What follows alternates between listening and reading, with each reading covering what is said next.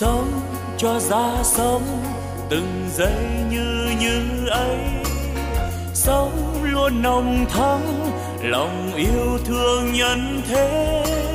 Sống tôi vui sống, nguồn tâm luôn sáng trong. Sống an lành quá, lòng bao dung khắp nơi.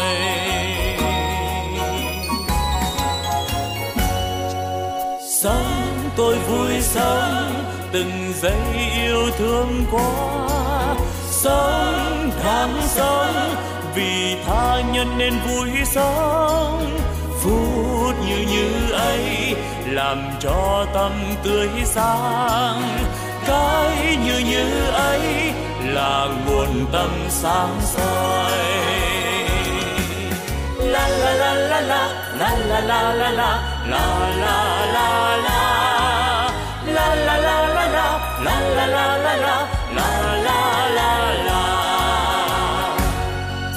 nếu hay ra thế, đời ta luôn luôn mới. Sống yêu thương mãi, từ nay yêu thương mãi. Sống an vui thế, đời ơi ta vui sống sống như như thế, mùa xuân thắm tươi. Xuân mãi thắm tươi. Sống như xuân mãi, mình đang như như thế. Chính như như đó là quê hương ta sống. Sống ta vui sống.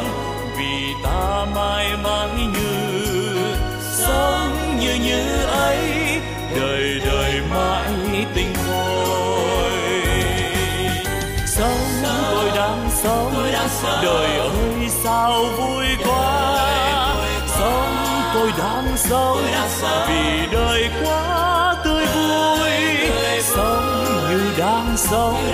Đời vui tươi mãi mãi.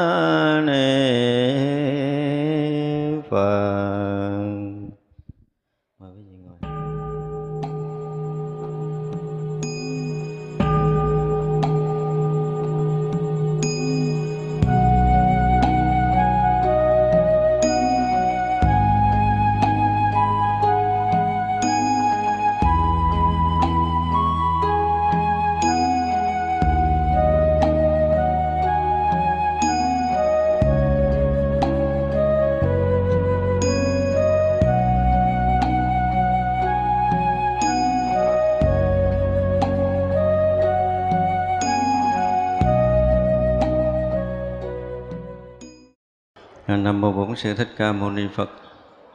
Thưa toàn thể ờ, hội chúng à, tuần vừa rồi chúng ta đang học ờ, lỡ vở phẩm minh pháp thứ 18 hôm nay chúng ta sẽ học tiếp.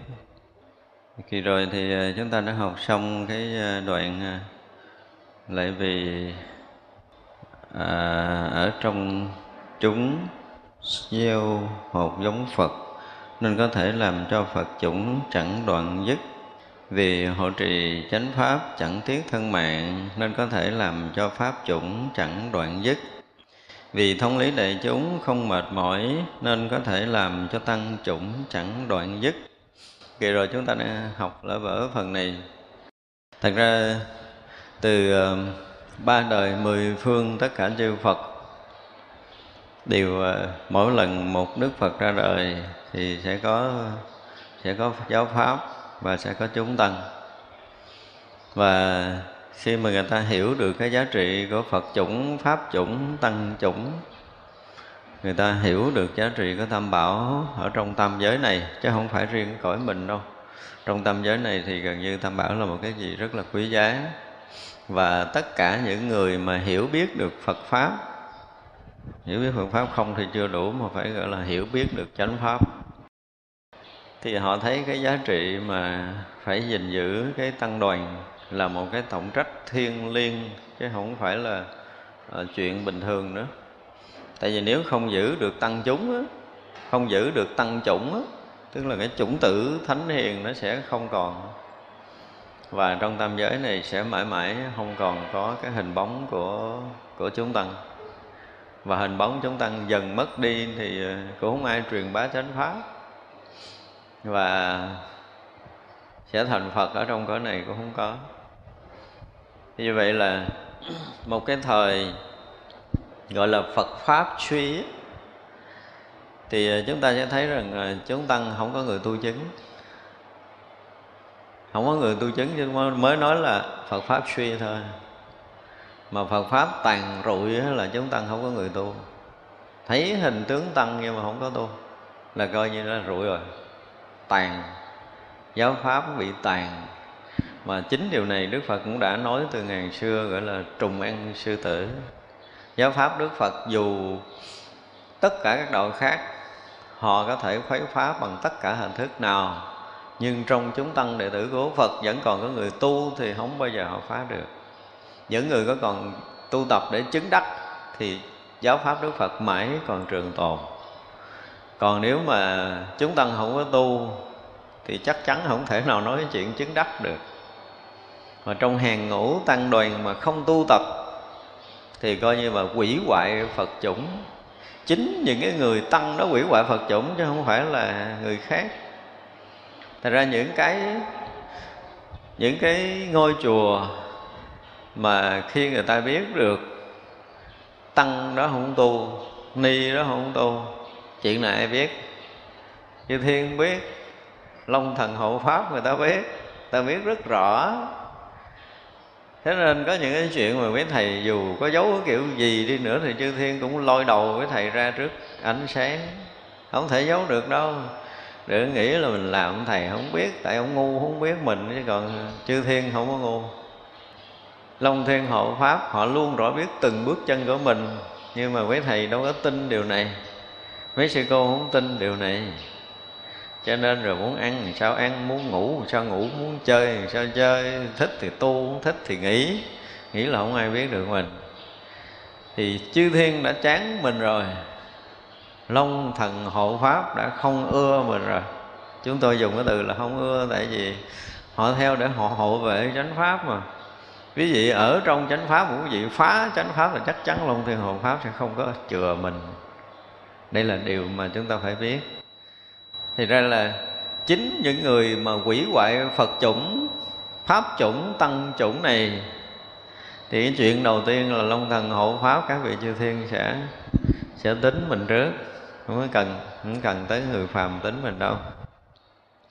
Cũng may phước nó còn gìn giữ cái gì để cho mình đủ cơm, đủ áo, để mình ăn, mình sống qua ngày, thì cái đó là nó cũng còn tồn dư cái phước khác này chứ còn thật sự khi mà chúng ta thấy một người mà đã bị chư thiên phát hiện rồi, đã bị long thần hộ pháp phát hiện cái chuyện sai trái của mình rồi, thì người đó sẽ bất an cả cuộc đời còn lại cái đó không yên đâu. Nó lẫn lẫn trong trăng chúng thì cũng rồi đó nó chuyện chuyện từ xưa. Nhưng mà cho tới cái thời này, vì cái giá trị tăng bảo nó đã bị mất. Chúng tôi dùng cái từ nó nghe nó đau lòng là nó bị mất ở trong cái cái tăng mà đúng cái nghĩa tăng bảo từ nhiều nhiều chục năm, nhiều trăm năm qua rồi. Khiến cho bây giờ chư thiên mà nó có thấy đi nữa thì ờ, không phải là họ không vui với mình. Đương nhiên là chư thiên sẽ buồn, long thần hậu pháp họ sẽ buồn. Nhưng mà họ chỉ cần muốn gìn giữ một cái vị tăng thanh tịnh, một vị ni thanh tịnh cho chứ không phải còn là thánh tăng như hồi trước nữa trong các đạo tràng. Nhưng mà nếu như bây giờ mà tăng ni vẫn không còn thanh tịnh được nữa, thì coi như là phật pháp tàn thực sự rồi đó. Cho nên hồi xưa mình nghe nói cái thời mà gọi là mạt pháp á, cái thời mà ma cường pháp nhật á mà đó mình không có tin là tại vì cái thời mới cách đây mấy mươi năm thôi, tức là cái thời mình mới, chúng tôi mới vào học đạo cách đây khoảng hai ba mươi năm về trước. Thì ờ, trước mắt chúng tôi vẫn còn có những vị tu chứng. Chúng tôi có gặp những người tu chứng thật sự. Chúng tôi được tiếp xúc với những người có tâm tu hành thật sự, những vị tăng thực sự là những bậc cao tăng thạc đức, nó vẫn còn. Nhưng mà đúng một phần tư thế kỷ, mất không tìm ra được ở trong nước cũng như ở nước ngoài. Và cái hình bóng mà thanh tịnh tăng á, nó chỉ là cái gì? Chỉ là những bức tranh được vẽ ở không gian chứ chén trong tăng đoàn, bây giờ nó cũng không còn. Đây là điều mà chúng ta phải thấy rằng tăng chủng đã bị quỷ nỗi buồn cho nhân thế. Nói một câu như vậy. Nỗi buồn cho cái cõi này. Thật ra những người mà nhiệt quyết để khôi phục cái tăng chủng, để cho nhân gian còn thấy được cái giá trị thực của thằng bảo, họ cũng mất nhiệt quyết cho nên ở đây gọi là là thống lý đại chúng không mệt mỏi, thật sự kiếm cái người đó không có bên ngoài chúng ta thấy tăng xuất gia rầm rộ, ni xuất gia rầm rộ trong nước cũng như nước ngoài. Nhưng mà sâu trong lòng những người xuất gia mà chúng tôi tiếp cận, ngay cả những người mà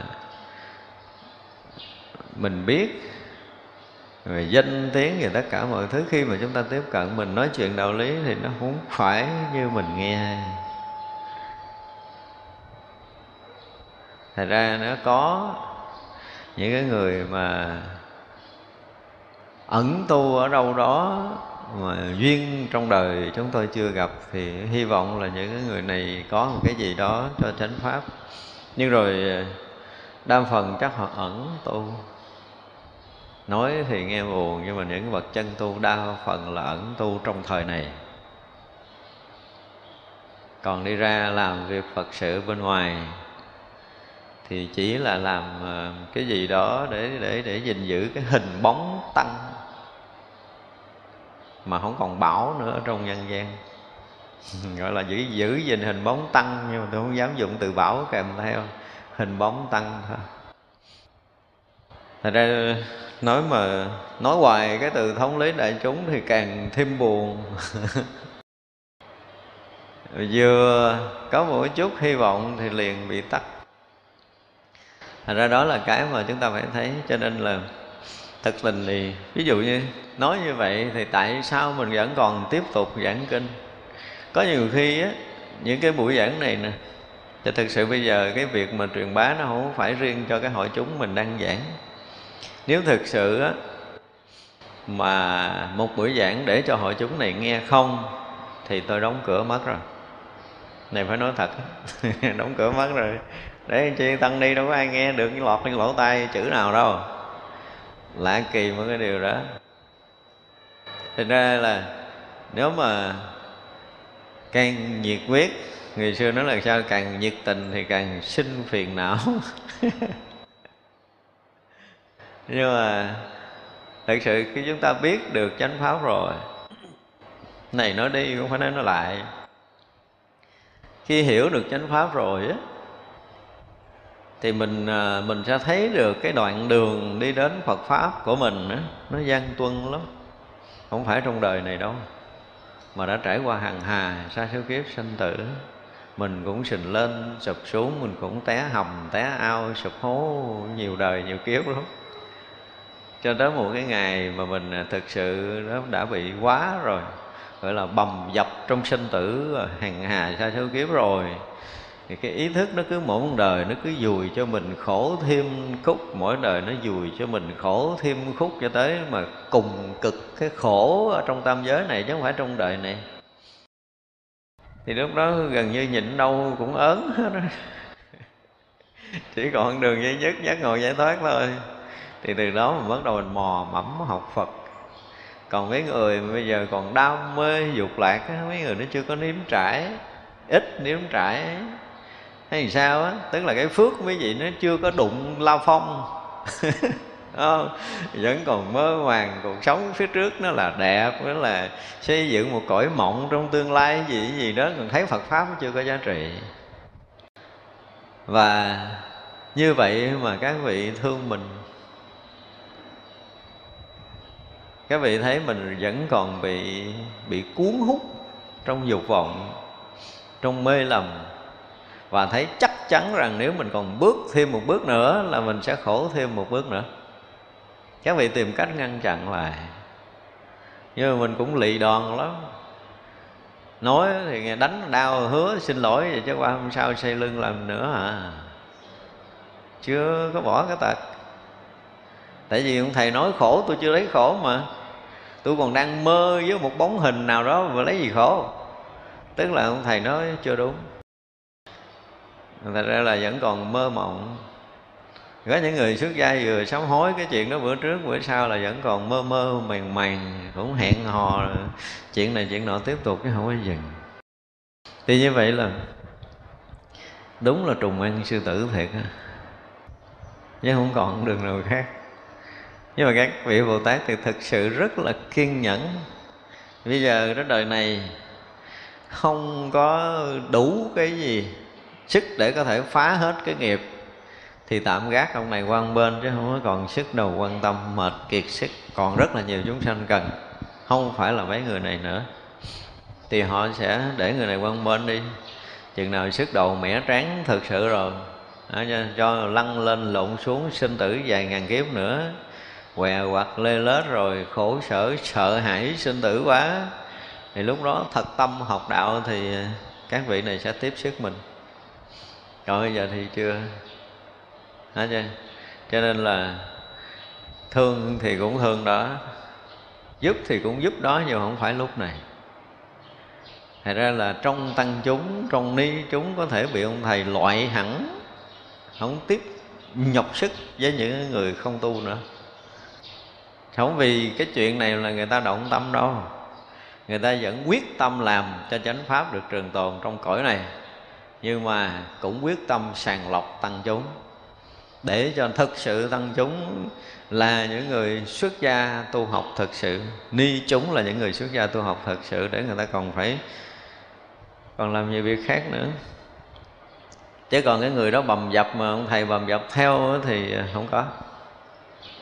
Cho nên đây là điều mà chúng ta phải thấy. Phải dù là cái thời gọi là mạt pháp rồi kiếm một người tu rất khó, chứ không phải dễ. Mình cũng thừa biết những điều này. Những người lãnh đạo phật giáo mà họ đủ sức để có thể hiểu được chiều sâu của tâm linh thực sự, để họ quyết lòng làm cho chánh pháp nó còn tồn tại ở trong thế gian này thực sự, thì không vì những cái việc lặt vặt mà họ bỏ cuộc. Họ vẫn phải làm. Đâu đó vẫn còn. Không phải tăng ni có khi nó là phật tử cho nên à, những cái bài pháp họ viết lòng họ nói cho tới những cái công phu chuyên môn.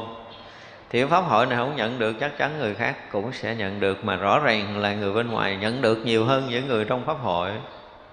Thì như vậy là cái duyên phước của họ họ cần cầu chánh pháp và họ có duyên được gặp. Thì đó là những cái hy vọng đó, hy vọng. Và cái điều đó nó vẫn còn ở đâu đó trong nhân gian này. Còn có những người uh, họ bị đánh động về cái thiện căn. Ở đây chúng tôi dùng từ là thiện căn, họ bị đánh động sau khi họ nghe chánh pháp. Và họ giật mình, thức tỉnh, họ quyết tâm đi theo chánh pháp. Thì hy vọng đó, chúng tôi vẫn còn nuôi chút chút. Cũng vẫn còn ở đâu đó thì chưa biết. Nhưng hiện tại thì vẫn không tìm ra.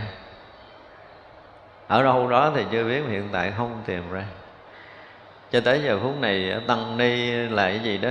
Ừ, vẽ số không to tướng trước mặt à? Không không có còn hy vọng gì.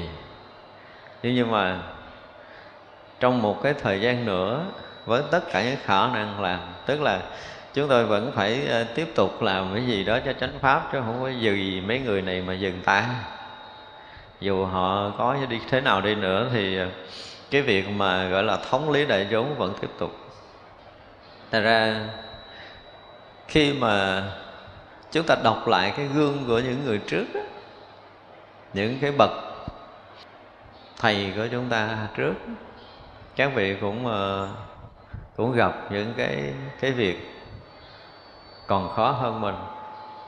Nhưng các vị vẫn vẫn kiên trì. Và cuối cùng thì trong tăng chúng cũng có một hai người nào đó tu tập trong số ngàn người và thực sự trong thời này mà trong số tăng ni chúng một ngàn người, mà có một người hoặc hai người tu tập là phước cho ông thầy đó rồi. Nói nghe quý vị có buồn không? Một ngàn đệ tử mà có được một hoặc hai người tu tập là phước cho ông thầy đó rồi. Chúng tôi dùng cái từ là phước cho ông thầy đó. Tại vì thực sự nó lâu nhọc lắm nhưng mà cái hy vọng chỉ cần hy vọng thôi, nuôi nấng trong cả một cái đời của mình, tìm được người tu để mình được nói tiếng nói tu với họ, được dạy dỗ họ tu tập là phước của mình. Đối với đạo phật nó là như vậy tức là đi bòn phước vận kiểu đó. Còn là coi như ờ, cả tăng chúng, ni chúng mình nuôi, mình lo mà trong thời gian mình thấy không có ai tu tập coi như là cái gì?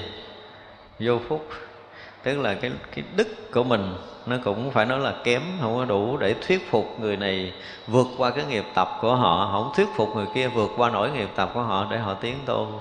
Thì xem như là mình không có đủ cái phúc đó, không có phúc phần đó trong đời này. Cho nên cuối cùng tăng chúng vẫn là hư đốn, vẫn là không tu, vẫn đi theo nghiệp riêng của mình. Thì vậy là biết vậy để làm chi? Để mình cố gắng tu cho nên là nói chuyện mà thống lấy đại chúng không mệt mỏi là nhiều chuyện để nói lắm. Quá nhiều chuyện ở trong cái thời này. Nói nhiều, mình đây mình nói tăng chúng mình thôi, chứ còn mở ngoặt ra một cái là không có đường để nói nữa. Trong cái thời đại này là như vậy. Cho nên nếu mà phật tử, chúng ta có cái được cái phước đó ha. Phải nói là phật tử chúng ta có cái cái gì? Cái thiện căn phước đức nhiều đời ấy thì trong cái giai đoạn này chúng ta còn nghe đâu đó chánh pháp. Nghe đâu đó không biết. Đó là cái phước của mình. Và mình bắt đầu tu tập. Nhưng mà nhìn lại á thì à, một số đông những người đã gọi là đã nếm trải những cái uh, sóng gió trong cuộc đời này đứng tuổi một tí sống với xã hội với cái chuyện mà gọi là tranh ăn tranh mặt của mình đi. Đơn giản là mình đã từng tranh ăn tranh mặt rồi cũng xình lên sợp xuống rồi cũng ờ, lên voi xuống ngựa một thời gian cái mình thức tỉnh. Có khi á, những người thức tỉnh đó lại hơn những tăng ni ở trong chùa là họ thức tỉnh thiệt. Còn một số đông những cái tăng ni trẻ bây giờ xuất gia thì không biết gì lý do gì thì còn quá trẻ và những cái ham muốn, cái kiểu dục vọng của trần gian thì nó vẫn còn nguyên đó. Không có lý do gì mà mất. Do đó, cái dục mà khởi lên trong trong cái tuổi trẻ thì điều này hoàn toàn không thể tránh được. Nhưng có điều, nếu như một người xuất gia mà thấy được cái giá trị Phật pháp cao hơn cái dục, thì Phật pháp sẽ thắng là người đó tu được còn đa phần tăng ni chưa đủ cái lực này, chưa đủ cái thiện căn phước báo để thấy được điều này. Đây chính là nỗi lo của những người thống lý đại chúng. Thực sự là một nỗi lo. Cho nên tìm đủ mọi cách để cho tăng chúng và ni chúng thấy được cái giá trị thật của đạo. Nhưng mà họ không đủ cái phước để họ thấy ví dụ cái từ là thấy được giá trị của đạo là một phước lớn lắm trong đời này của mình. Quý phật tử để ý đi, huynh đệ của mình đã từng gặp gỡ mà mình thấy một người nào đó họ sống chết cho đạo, họ không có đường lui. Họ không ngu đâu mà đó là cái phước lớn của họ đã tới rồi, cái thiện căn quá lớn rồi, đến cái độ mà không còn đường để quay nữa. Họ chỉ biết sống cho đạo thôi, thì rõ ràng là phước họ lớn lắm thì đời này họ mới có được cái này. Có được cái điều này thể ra nơi tâm của họ. Nhưng mà tăng ni không có phước này. Tăng ni không đủ phước này. Vì cái động lực đi xuất gia của quý vị không có. Chính cái khởi nhân ban đầu để xuất gia của mình nó là cái gì đó nó không có được chuẩn. Rồi vào chùa thì à, không có gia tâm học đạo, không có cố gắng tu hành. Lơi lỏng qua ngày đoạn tháng. Thì bị sao? Bị dòng thác nó cuốn mình. Chúng tôi nói một người tu, y như là con cá lội ngược dòng thác. Chỉ cần bơi nhẹ thôi nó cũng đã đạp mình xuống rồi, huống chi là nó dừng bơi. Nhưng mà tăng ni có ai cố gắng bơi đâu bề ngoài thì à, gần như cái gì cũng đẹp, như bên trong nó rỗng. Việc tu hành không có. Đây là cái điều mà nếu như tăng ni, chúng ta còn có chút thiện căn, được cái dòng pháp của Đức Phật đánh động tới thiện căn của mình, để mình được thức tỉnh mình ý thức được cái việc Phật đạo là cái gì nó tối tôn, tối trọng trong cuộc đời còn lại của mình. Nó là một cái gì mà tôn quý nhất. Chúng ta cần phải bảo vệ, cần phải gìn giữ, cần phải duy trì, cần phải học hỏi, cần phải tu tập. Chúng ta thấy được điều đó một lần thôi là phước mình đã được trỗi dậy. Còn không quý vị bị mất hết những cái thiện căn phước báo cho nên quý vị không có quý phật đạo. Mà không quý thì tự động chúng ta sẽ bị sàng lọc, không cách nào tránh khỏi. Thiên nhiên tự sàng lọc mình, long thiên hộ pháp sẽ sàng lọc mình. Đừng nghĩ là mình không có tu nữa ở chùa cho qua ngày đoạn tháng rồi thôi, không có thôi đâu. Tại vì một ngày, hồi trước mình nói rồi, một ngày ở trong chùa mà không tu, thì hàng ngàn kiếp phải mang long đội sừng để trả. Nhưng mà đâu ai tin điều này, tại chưa mang lông mà chưa đội sừng, đâu ai tin đâu. Mình cũng vẫn còn nhẫn nhơ mà cũng ăn ngủ được, cũng còn thấy là ăn ngon, ngủ yên, đâu có gì đâu sợ. Ông thầy nói dốc cũng dọa mình đó chúng ta đọc học kỹ những cái kinh điển ngày xưa. Chúng ta thấy cái gương tu của các vị. Ở như cái chuyện mà của cái thời tổ thứ 24 đúng không? Tu không xong thì sao? Thành nấm để mà trả.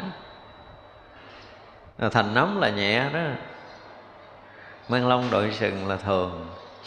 Là ra chúng ta không có không có ý thức được cái việc mà đạo lý với mình là tối quan trọng á. Thì chúng tôi khuyên là nên sống đời sống cư sĩ đừng có mang hình thức xuất gia làm chi nữa. Đừng có mang tiếp thì thứ nhất đó, là tất cả những người xuất gia cho tới giờ phút này nói gì thì nói cho phật tử vẫn quý. Bây giờ phật tử ra đường gặp tăng gặp ni họ vẫn quý.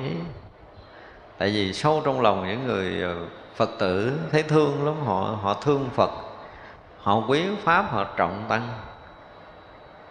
Cho nên họ gặp mình họ quý lắm nhưng mà tăng ni của mình không biết tu cái pháp gì mà lòng nó lạnh như băng nữa.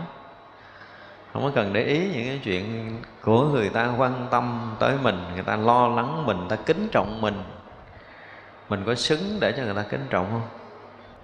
Chưa từng có tăng ni nào đặt lại cái cái cái điều này. Chứ nếu như một ngày mà mình tu không có ra gì á, mà mình ăn một chén cơm đàn na tính thí mà cảm thấy thổn thức trong lòng mình không làm được cái gì cho Phật pháp, mình không có tu được cái gì cho mình. Mà mình phải thọ nhận cái bát cơm đàn na tính thí, mình thọ nhận chiếc áo của đàn na tính thí, mình thọ nhận nơi ăn chốn ở của đàn na tính thí. Mình cảm giác mình thổn thức, mình hổ thẹn, mình ăn năn để mình tu. Thì hy vọng là một chút gì đó chủng tăng nó còn sót lại. Và nếu được nuôi nấng cái tâm niệm này, thì thời gian cái chủng tăng nó sẽ được nảy nở. Phước lành chúng ta sẽ được nảy nở. Còn đằng này tăng ni gần như cái tàm quý bị à, bỏ vô tủ sắt phá tám chục lớp rồi. Bây giờ đem ra hỏi biết tàm quý khi ăn chén cơm đằng na tính thấy không gần như không có. Cảm thấy vui nữa. Thậm chí ăn người ta nấu ăn ngon còn ngồi nó bề miệng chê nữa. Khi lên bàn ăn mà có một chút khen chê mà không thấy hổ thẹn thì như là tăng chủng ở đâu mà còn? Cái không ra nữa. Và đừng nghĩ là khi mà chúng ta đã quỷ hoại tăng chủng là chúng ta còn phước lành để chúng ta có thể làm người đời sau. Trong tất cả những cái bài giảng trước, chúng tôi đã nói là thì tới giờ phút này tại đụng tới tăng chủng rồi ra phải nói nhiều một chút nữa. Rất mong là tăng ni sẽ ý thức được điều này khi chúng ta đã mặc chiếc y như lai, khi chúng ta đã đắp lên người, gọi là cái phước điền y, là nơi để cho phật tử gieo cái phước lành của mình. Như mình xứng đáng không? Ngày qua ngày mình xứng đáng để thọ nhận bát cơm cúng dường đàn na tính thí hay không? Thọ nhận chiếc y của người ta cúng mình, thọ nhận nơi ăn chúng ở hay chưa? Quý vị nên suy nghĩ lại nếu không mình tự làm hoại đi cái phước lành hiện có của mình. Thật ra cái uh, hồi xưa mình đọc sử mình uh, tưởng cái chuyện dựng dựng cái chứ không có thật. Có một lần anh an nằm mộng anh an thấy uh, một cái biển mênh mông một cái đầm lầy chứ không phải biển đầm lầy mênh mông. Ở trên đó là một cái cầu để bắt qua mà cái chân cầu không phải là bê tông, cốt thép không phải là cây đỡ, mà là đầu của tăng ni đội để cho phật tử đi qua cái đầm lầy đó. Giật mình thức dậy, anh an bạch phật, thưa thế tôn, con nằm mộng kỳ quá. Phật tử luôn cung kính chư tăng, mà tại sao có cái chuyện mà chư tăng đội cái cầu để cho một số người đi qua vậy? Đức phật nói, này anh an, đó là còn nhẹ đó con vì có rất nhiều tăng ni xuất gia không tu, sống đời không thanh tịnh, không tu tập đúng giáo pháp của đức như lai, thì phải đền trả cái nợ của đàn na đến thế bằng cách là xuống dưới đồng lầy đứng đội đội cầu để người ta bước qua. Và đó là chuyện nhẹ. Mà ngài anh đang thấy không phải một vị tăng mà hằng ha sa số tăng ni như vậy. Đức phật còn cho đó là nhẹ đó con thì nên biết rằng cái việc mà đội cầu để cho người ta đi qua là vẫn còn nhẹ trong cái quả báo mà an an đã thấy. Như nói vậy cái mấy người không tu nó đặt dọa không dọa đâu. Cái này là sự thật chứ không có dọa cho nên đã là tăng, đứng trong hàng ngũ tăng đoàn. Thì quý vị nên ý thức mình là cái người xuất gia đệ tử phật. Mình là cái người mà gần như trước thiên hạ, mình tuyên bố mình là người tu. Câu này tôi nói rồi, đúng không? Là người tu mới cạo đầu, mới xuất gia ở trong chùa, chứ họ cạo đầu, xuất gia ở trong chùa làm cái gì mà không phải tu. Mà đã tuyên bố trước thiên hạ, cả hình tướng của tôi đã quỷ hoại để tôi mặc cái áo người tu là không có giờ nào tôi không tu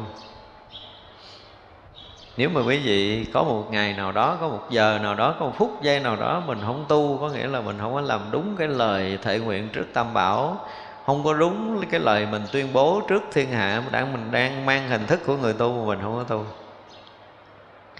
Người xuất gia như ngài quy sơn đó là tâm hình phải dị tục, không có giống người thế gian chúng nào vậy mà vẫn còn hơn, thua rồi chửi rủa với nhau, còn đánh đấm với nhau trong chùa nữa là thôi, cái đó là cái gì chứ không phải người tu rồi.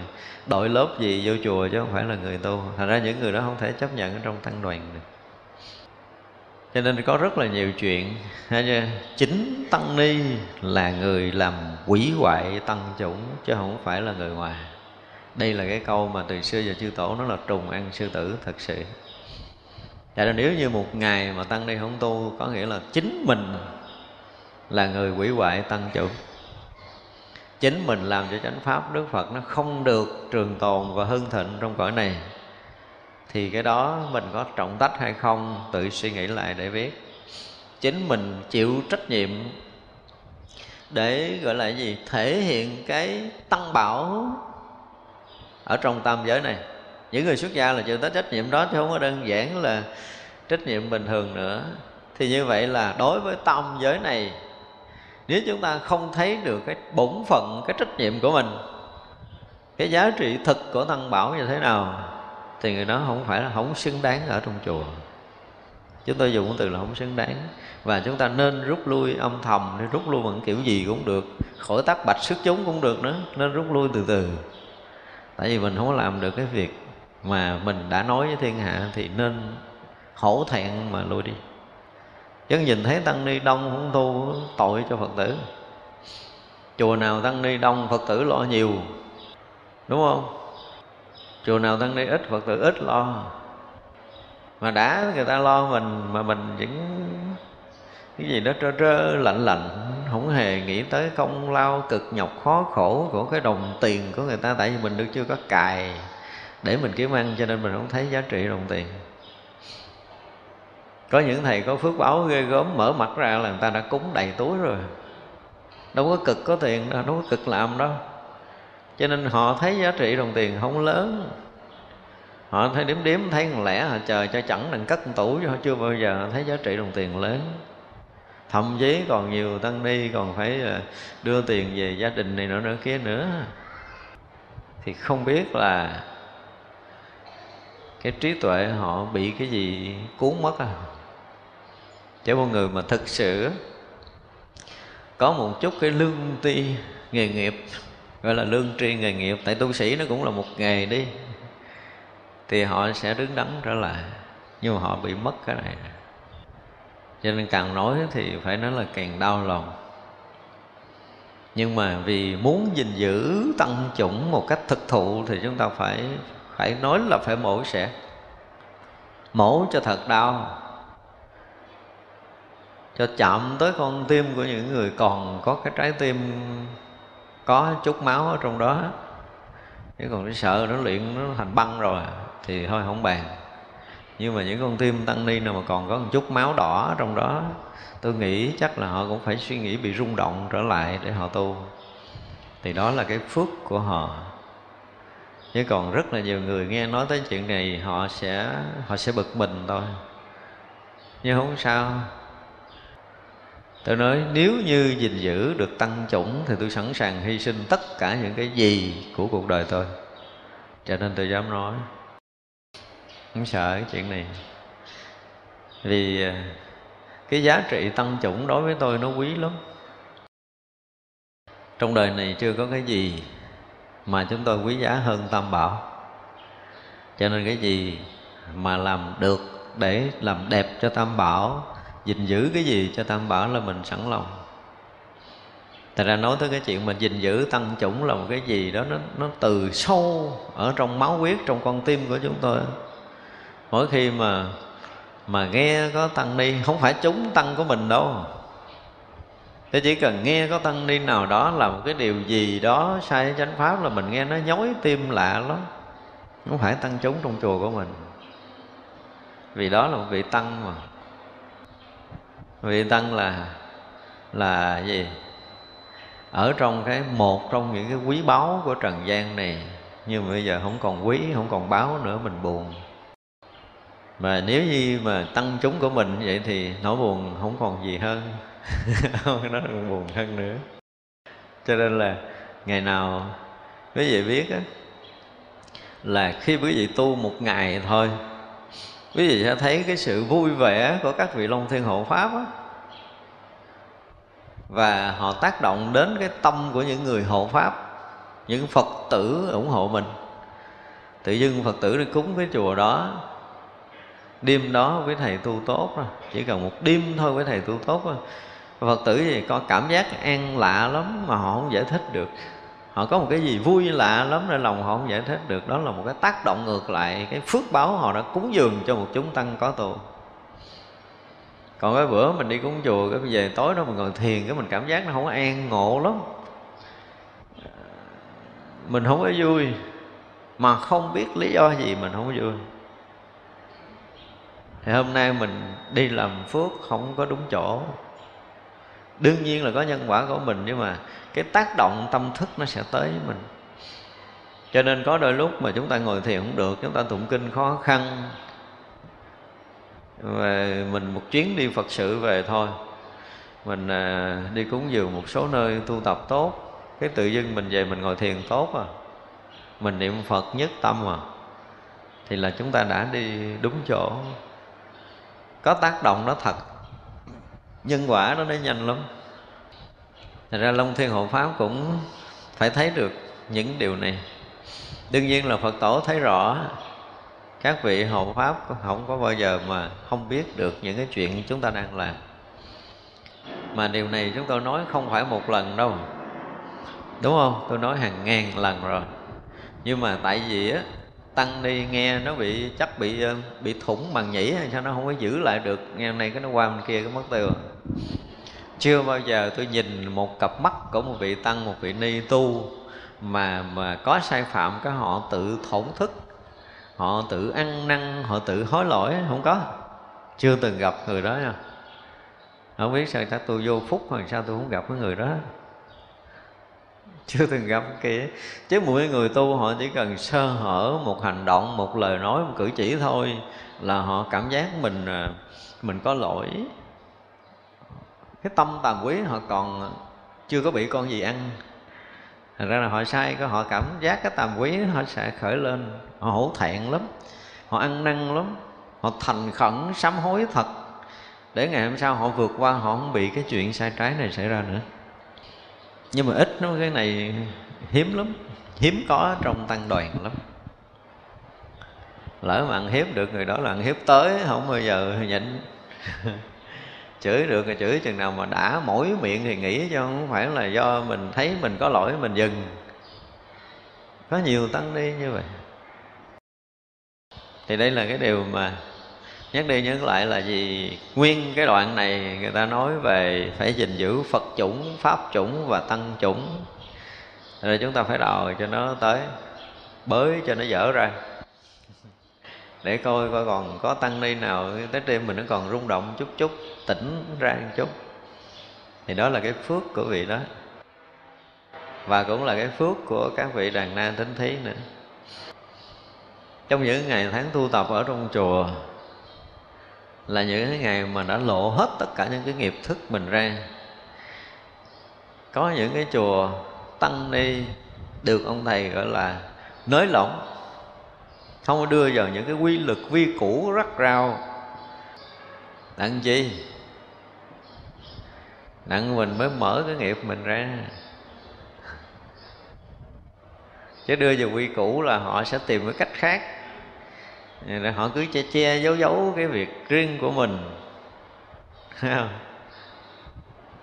Đó là cái cách thông lý đại chúng bữa nay khai thiệt á. Thành ra chỉ cần trong thời gian ngắn lộ gần như là gọi là lộ tẩy hoàn toàn một trăm phần trăm, không ai có thể giấu giếm được. Tại tự do quá mà lộ à. Ví dụ chơi điện thoại thì chơi tự do, hẹn hò rồi, giấu đâu được.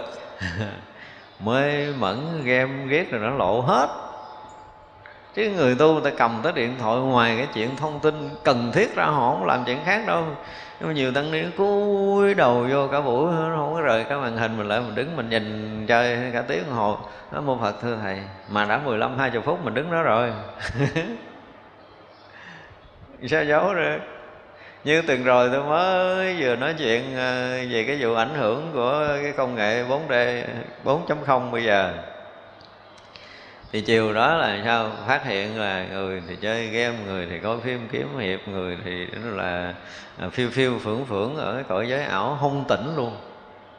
Mới giảng buổi sáng đã chiều dính ở trong chúng. Vậy đó. Mà mình đã thấy cái chuyện này lâu rồi. Và còn ảnh hưởng kinh khiếp lắm. Chúng tôi không có tiện nói hết những cái sự ảnh hưởng của cái công nghệ mà tiên tiến bây giờ loài người chúng ta sẽ dần dần dần dần bị mất tự chủ với tất cả những hành động luôn nữa chứ không có dừng ngang đây đâu. Sắp tới nó sẽ là cái thời đại robot. À, mình nghe cái thời đại robot cái mình tưởng rằng là các nhà khoa học họ chế biến robot họ điều khiển để thay thế loài người làm việc. Mình nghe mình mừng lắm không phải xin lỗi mấy người nếu được vậy là tôi cũng mừng dùm cho cái xã hội loài người của mình. Nhưng mà robot là loài người mình sẽ bị điều khiển giống như robot mới là chuyện đáng sợ. Chứ còn cái chuyện mà người ta chế robot để người ta điều khiển thay loài người đâu có gì đâu đáng sợ. Chúng ta sử dụng công nghệ và tôi nói sơ về điện thoại thôi. Khi cái sóng điện thoại phát ra nó kết, chúng ta nghe được âm thanh đó và chúng ta kết nối bằng lời nói của mình, thì cái rung động sóng âm chúng ta nó đo được tần sóng này tầng sóng này nó đo được thì nó sẽ điều khiển được. Báo cho quý vị biết trước nó sẽ điều khiển được quý vị qua sóng điện thoại này. Thì quý vị sẽ trở thành robot làm một số chuyện của công nghệ. Cái đó mới là cái đáng sợ của robot sắp tới chứ còn người ta chế robot để thành à, bưng kệ gì đó dọn hay là quét nhà quét cửa gì đó là chuyện mình mừng. Là tiến bộ khoa học để tiện lợi. Nhưng mà đâu tiện lợi thì có tiện đó. Nhưng mà cái bề trái của nó là hãy chờ đó mà xem. Cho nên tôi nói hoài về cái việc thiền định. Nếu như tăng ni phật tử bây giờ không có năng lực thiền định, thì quý vị khó thoát nổi cái sự điều khiển bởi công nghệ khoa học sắp tới. Chúng ta dùng thẳng cái từ là bị điều khiển có những cái câu nói mà không phải não bộ mình phát ra quý vị tin không? Đang nói chuyện điện thoại đủ để có thể bẻ mình nói những cái câu mà không phải do cái đầu của mình. Sắp tới sẽ biết chuyện này. Còn nhiều nhiều hơn nữa. Thì nếu như á, mà chúng ta không có cái định lực cái tâm chúng ta dễ bị cuốn hút bởi cảnh viên bên ngoài thì cái tác động của công nghệ khoa học dễ bẻ cái đầu chúng ta đi theo hướng của nó không phải là mình đối kháng lại, nhưng mà ít ra nếu mình có tu, mình tự chủ được với cái riêng của chính mình, trong cái tham sân si nơi nội lòng của mình, thì hy vọng chúng ta mới trụ vững ở trong ý thức của chúng ta không bị bẻ cong sắp tới. Không lâu đâu, với cái mức tiến bộ này, thì 5 năm 10 năm nữa sẽ có những cái người mà phải dùng cái từ là cái gì? Lâu nay chúng ta tôn trọng, họ sẽ nói những câu nói nhảm cho quý vị nghe nó sẽ bẻ được hết. Chưa thôi nữa rồi, qua một cái lớp này nữa ha. Qua cái lớp mà tới cái công nghệ của của robot rồi. Thì tới cái lớp mà nó điều khiển về cái tinh thần nó không thông qua công nghệ nữa. Thì đó là một cái tầng khác. Tới một cái tầng mà nhân loại sẽ bước qua một cái giai đoạn tâm linh. Mà giai đoạn này trước kia tôi chúng ta có nói một vài lần rồi thì đó là những cái mà chúng tôi thấy được cái nhân loại sẽ đi tới mà chúng tôi thống thiết kêu gọi những người tu tập thiền định tốt ngay cả tăng ni trong chùa các vị không làm được và chúng tôi tới cuối cùng phải nói một câu là không tu thì gắng chịu thôi, chứ đâu còn đường nào đó. thì khi mà chúng ta nó bị bấn loạn tất cả những cái sóng từ ở trong không gian này đủ sức để có thể làm rối loạn tâm thức của tất cả chúng ta không còn tự chủ được trong vòng 30 giây. Tin nổi thì tin, không tin thì chờ, gặp sẽ biết. Kinh khủng. Cái sống từ và cái sống não của chúng ta nó không khác biệt. Và nó đã, khi nó rà bắt được cái tầng sống não của chúng ta đủ để có thể phá phá, chúng ta chưa có đầy 30 giây. Mà nó còn bình tĩnh để làm cái gì nữa hết đó là công nghệ công nghệ đủ sức làm điều này, tại vì sao? Tại vì chúng ta còn nặng vật chất quá. Và khoa học sẽ làm chủ cái vật chất này, khiến cho cái loài người chúng ta không còn tự chủ như ngày nào nữa. Chỉ có cái điều, nếu như chúng ta thiền định được, thì cái khả năng dùng xài cái vật chất trong trí não chúng ta ở một cái tầng khác, thì quý vị mới có cơ may thoát. Đây không phải dọa nhau thì đó là tiến triển của nhân loại mà. Tiến triển của khoa học công nghệ sắp tới. Cho nên là ai biết đạo phật chừng nào thì lo tu chừng đó đi. Hy vọng còn kịp. Chứ còn tới phút cuối mà chúng ta không tự chủ được đó là thôi thôi rồi. Quý vị biết mình nhìn những cái cái gia đình tại vì tôi tiếp xúc bệnh nhiều quá. Những người mà cuồng loạn trong cái thời này á nhiều quá nhiều không thể tính được. Thì rất là nhiều lý do để họ bị cuồng loạn tâm trí chứ không phải là một hai lý do. Tôi gặp nhiều quá. Thì trong đó cái lý do mà ảnh hưởng của khoa học công nghệ á, cũng không ít đương nhiên là cái phát triển xã hội, rồi cách ăn uống, cách sinh hoạt rồi này nọ để ảnh hưởng họ bị cuồng tâm loạn trí thì cái đó cũng không nhỏ rồi. Cái cách sống của cái thời đại này làm cho người ta không có trụ vững mình. Chút ham hố là đời coi như xong rồi, thì cái chuyện đó nhiều chứ cũng không có thành ra từ ở trong chùa cho tới ra xã hội, và nhất là những cái tăng ni mà bị nhiễm nhặt phải dùng cái từ là bị nhiễm nặng nhiễm nặng cái công nghệ. Thì chúng ta thấy là đời sống họ bị, dùng cái từ là bị quay cuồng, bị quay cuồng chứ họ không có vững được. Cho nên cái việc chính chúng ta vẫn là quay lại với chính mình, sống cho được, sống cho vững. Với con người thật của mình chúng ta đừng có bị cái ảo nó lừa chúng ta nữa. Nhưng mà sử dụng công nghệ càng cao thì càng rớt vào thế giới ảo càng sâu. Đó là điều mà chúng ta phải biết. Công nghệ nó sẽ đưa chúng ta rớt vào thế giới ảo. Và chúng ta là người cần trở về với thế giới thật của chính mình. Hai con đường khác nhau hoàn toàn. Cho nên nếu ai có đi vào công nghệ thì phải phải khéo thật là khéo để thoát ra. Và nếu như con không có công phu thiền định, tôi nghĩ là con không có cách nào để quý vị thoát. Không có lối thoát nếu không có công phu thiền định. Tại ra cũng có rất là nhiều nơi họ mở những cái trường thiền để cho mọi người tu tập. Thì đó cũng là cái dấu hiệu đáng mừng. Nhưng mà cũng mong rằng những cái trường thiền đó nói được những cái tiếng nói thật. Và có những cái cách những cái phương pháp để cho con người trở lại cái thế giới thật. Đừng có bị thế giới ảo lừa nữa. Thì mới hy vọng là chúng ta làm chủ được mình tới phút cuối thôi.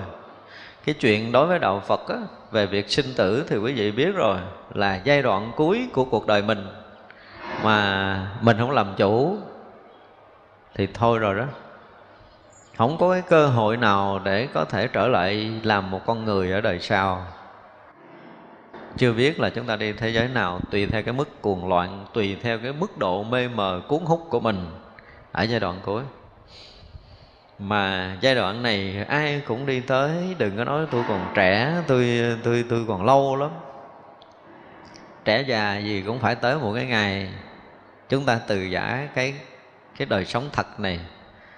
Để chúng ta bước vào cái thế giới mới hoàn toàn mà mình chưa từng biết đó là cõi chết.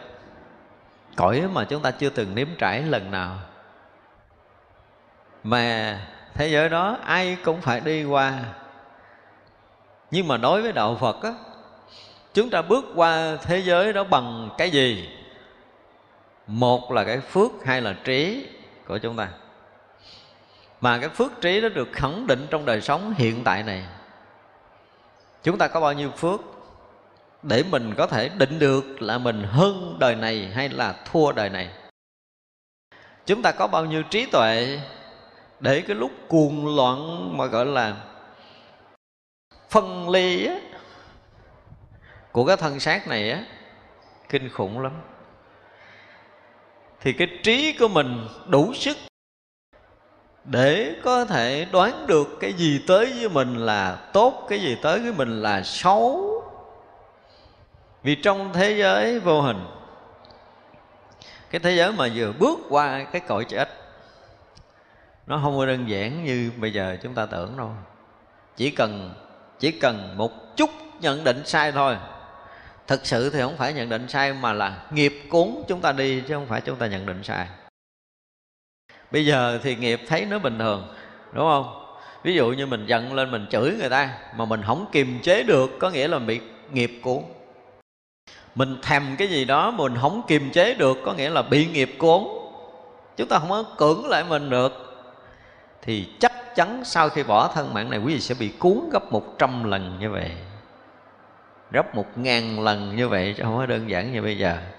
Giống như bây giờ mình thèm rồi, một món ăn mình lo đi mua rồi lo đi nấu rồi nó sẽ mất thời gian, đúng không? Nhưng mà khi bỏ cái thân này, nó không có chờ mình mất thời gian như vậy đâu không có mình chỉ cần lầm lẫn tí xíu là cứ vút đi là cả như mất xứ luôn, mình không biết mình là ai, ở đâu luôn. Lực của nghiệp. Nếu như ngay đây mà chúng ta không làm chủ được mọi thứ, thì không bao giờ bỏ cái xác thân này, chúng ta có khả năng làm chủ được điều gì. Thì lúc đó cuốn trôi đi đâu thì trôi, nếu chúng ta chấp nhận điều đó. Đúng không? Thì không cần phải tu còn nếu chúng ta không chấp nhận điều mà bị cuốn trôi trong dòng nghiệp sinh tử thì nghi từ giờ phút này làm ơn làm phước tu đi. Đừng có chậm chậm không kịp đâu. Không ai có thể kịp. Và rõ ràng trong pháp hội của mình ở đây ha, tôi nhìn là người bị gọi là cái gì? Không có đủ vốn nhiều hơn. Không có đủ vốn đời sau quay lại làm người nhiều lắm và phải nói thẳng là tăng ni là thiếu trầm trọng. Tăng ni thiếu nhiều hơn phật tử. Cái này phải nói thật, trong nhà nói thật chưa nhìn được cái thần thái của tăng ni vượt được cái phước hiện tại. Có nghĩa là cái phước quý vị không tăng lên kể từ ngày vào chùa tu. Không có vượt hơn cái kiếp người này.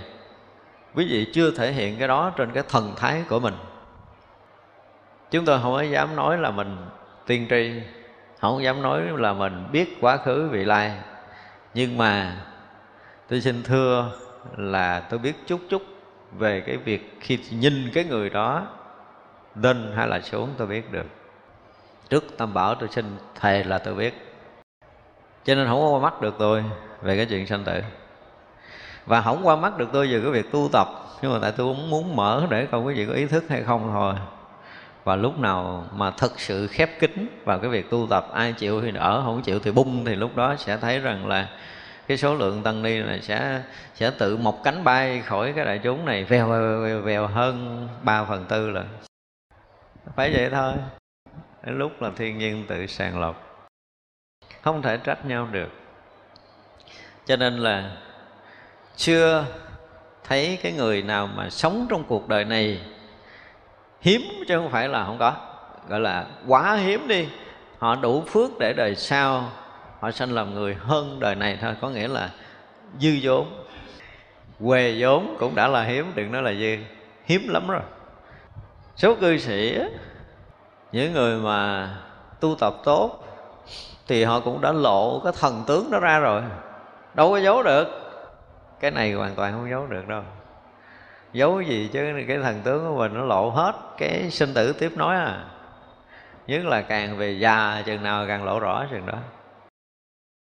Cái gì qua tuổi 50 trở lên lộ hết. Mà 50 là lên là khó sửa lắm rồi đó. Và cho biết trước là qua tuổi 50 trở lên là khó sửa lắm, Cho nên chúng tôi nói là, Chúng tôi hy vọng những người sẽ ngộ đạo Ở cái khoảng 40 tuổi lâu nay rồi không? Tôi nói rồi Tức là qua 40 tuổi mà mình không ngộ đạo Là bắt đầu xuống dốc rồi. Xuống dốc cho tới 50 mà quý vị mà mà thật sự là khi nhìn tăng ni, trai lì thấy thiệt không còn ngôn ngữ để mà có thể nói được. Đối với cái việc sinh tử của của mọi người, mình không dám nói cái gì nhưng mà tôi phải dùng cái từ là, tôi tìm cái cách nào đó dễ nhất để hướng dẫn cho mọi người giật mình thức tỉnh, tìm đủ tất cả những cách rồi. Cho tới cái việc mà thấy nó rất là thường, nhưng mà làm chủ cái ăn uống thôi á, khó không? Mấy ai gật đầu nói tôi làm chủ ăn uống rồi nói cho nghe thử đi mà quý vị không làm chủ ăn uống được, thì đoạn cuối cuộc đời quý vị không làm chủ được, ai tên không? Một trong năm cái dục mà chúng ta, cái dục ăn là cái dục kinh khủng. Nhưng mà chúng ta không làm chủ được. Không làm chủ được ăn uống thì sẽ không làm chủ được sức khỏe, sẽ không làm chủ được tinh thần ở giai đoạn cuối đâu. Và nhất là tinh thần. Ăn cái gì mình sẽ thành cái đó.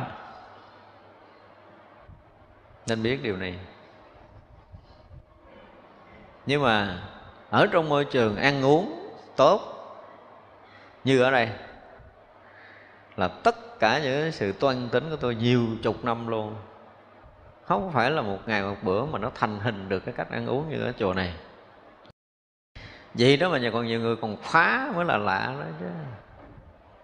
Trong tăng chúng phá. Những phật tử thì ủng hộ những thức ăn bậy bạ phá dưỡng sinh. Đó là chuyện đáng trách tôi chỉ lo cho sức khỏe mọi người thôi, mọi người phá thì gán chịu chứ. Dính gì tôi tôi đâu có bệnh nhưng mà cái đồ ăn đó đâu. Nhưng quý vị ăn quý vị sẽ bị cuồng tâm loạn trí, bệnh tật. Không phải lỗi của tôi. Nên tôi đã lo hết tất cả những môi trường sống, từ thực phẩm, từ rau, sạch, từ nước, sạch, từ gạo, sạch. Vậy mà vẫn phá phách, ăn uống bậy bạ, lén lút mua cái đồ ở ngoài về ăn, vân vân.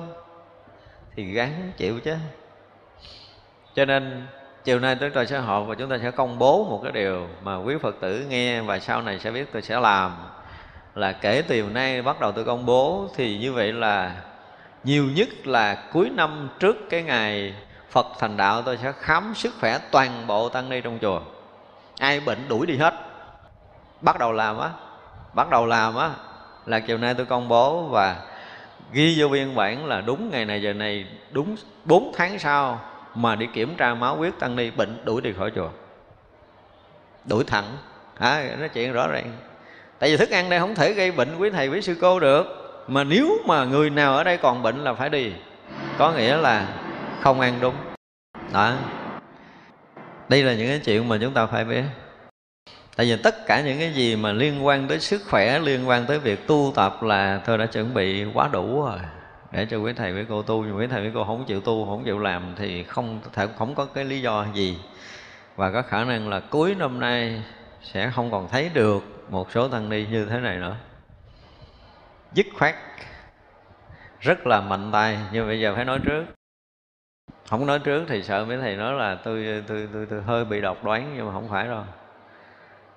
Tại vì á cần cái chỗ trống cho một cái số người họ cần tới đây để họ tu tập quá nhiều người muốn tới đây nhưng mà ở đây nó chật chỗ. Thật ra những người không muốn tu thì chón chỗ người ta, tội người ta. Phải để dành cho những người khác tu. Nói thật ra tăng ni nên bắt đầu coi chừng là từ đây cho đúng 4 tháng sau, đúng 120 ngày, máu huyết đã hoàn toàn thay đổi sạch theo đúng như cái hiểu biết của chúng tôi.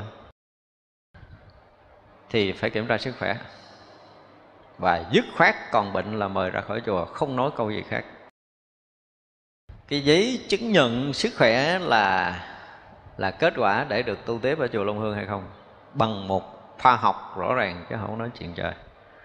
Cho nên ai bị loại ra khỏi cái chốn này ở 4 tháng sau thì quý Phật tử biết rằng đó là người không ăn dưỡng sinh. Quý vị cũng nên biết giùm tôi điều này, ha. Trước tam bảo nên biết giùm tôi điều này. Đây là cách thông lý đại chúng của tôi.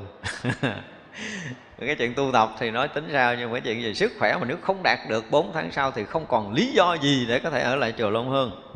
Cho nên từ trước đến giờ những cái tăng ni mà cứ lên tôi mà xin đi khám sức khỏe, lên tôi xin trị bệnh, thật sự là như gao cắt trong ruột tôi rồi. Tôi rắn cắn răng cho quý vị đi khám bệnh mà thực sự đó là nỗi đau. Không có lý do gì tăng ni ở đây quá ba tháng mà không khỏe. Không có lý do đó. Không có lý do đó tại vì với kinh nghiệm dưỡng sinh mấy chục năm rồi chúng tôi, ngon đi, bây giờ đi khám sức khỏe, về quăng tờ giấy đó, tôi tôi dám ký giấy với vị ba tháng sau hết nè, nếu ăn đúng theo hướng dẫn từng ngày, như ở đây. Ngon đi khám sức khỏe bây giờ đi, ai thách thức tôi thì làm đi. Đây là một cái sự thật. Quý vị không có chuyện lơ mơ nữa đâu. Tới giờ phút chúng ta cũng sử dụng công nghệ. Đi khám sức khỏe. Rồi quý vị cho thấy là 4 tháng sau là không lý do gì mà nói là con con lỡ sinh sống không có lỡ nữa lỡ quá rồi bây giờ không có lỡ nữa. À, rõ ràng là như vậy. Thì quý tăng ni và phật tử nên biết cái điều này của chúng tôi. Chiều nay chúng tôi sẽ công bố điều này cho nó trở thành cái biên bản thực sự của chùa long hương. Đó là cách thống lý sắp tới của tôi thống lý đại chúng đó.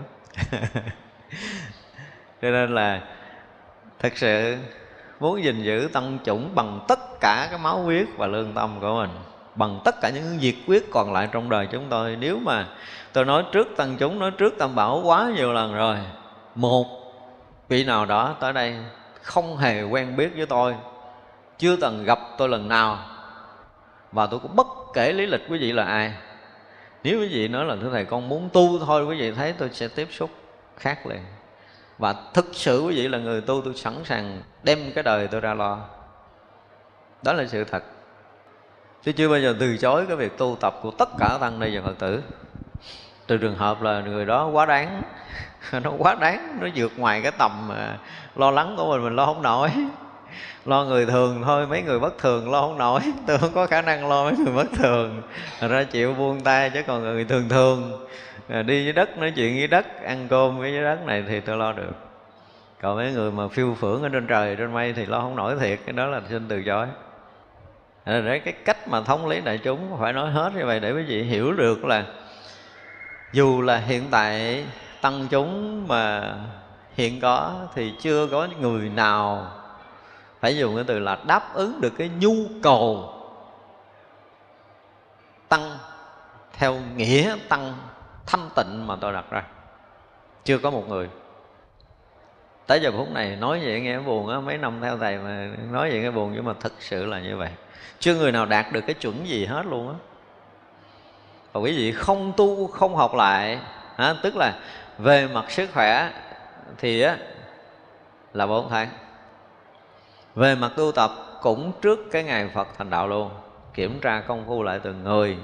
Bây giờ là quý vị đã viết một cái tờ giấy đó tôi thấy rồi ha mỗi người kỳ rồi viết tờ giấy rồi. Đọc qua có những cái tờ giấy mà chúng tôi khóc không kịp không đủ nước mắt để khóc chứ không phải khóc không kịp có những người còn dọa chúng tôi không có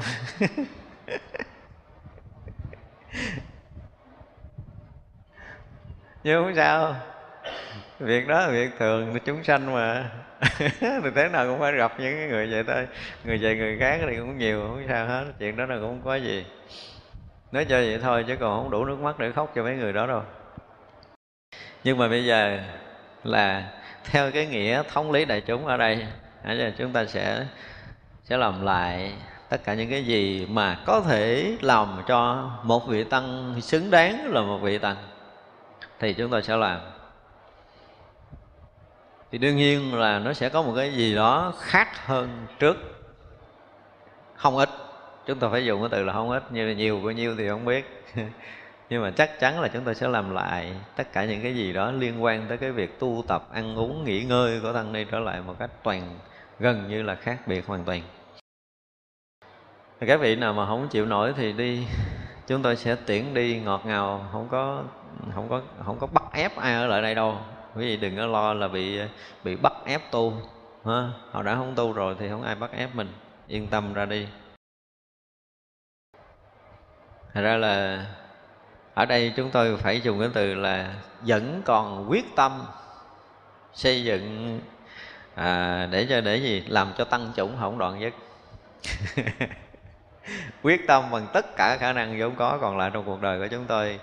Để chúng tôi thấy rõ ràng trước khi mà mình à, mình nhắm mắt lìa cõi đời này mình nhìn được một vị tăng một vị ni nào ở đâu đó tu thực sự tốt. Chưa dám nói là chứng đắc đạo lý gì nhưng mà thực sự có một vị tăng vị ni trong đời của mình lo lắng cho họ mà họ tu thanh tịnh dùm là đủ rồi. Đủ ờ, để có thể nhắm mắt ra đi. Chứ không thôi tôi chết tôi trợn mắt thôi.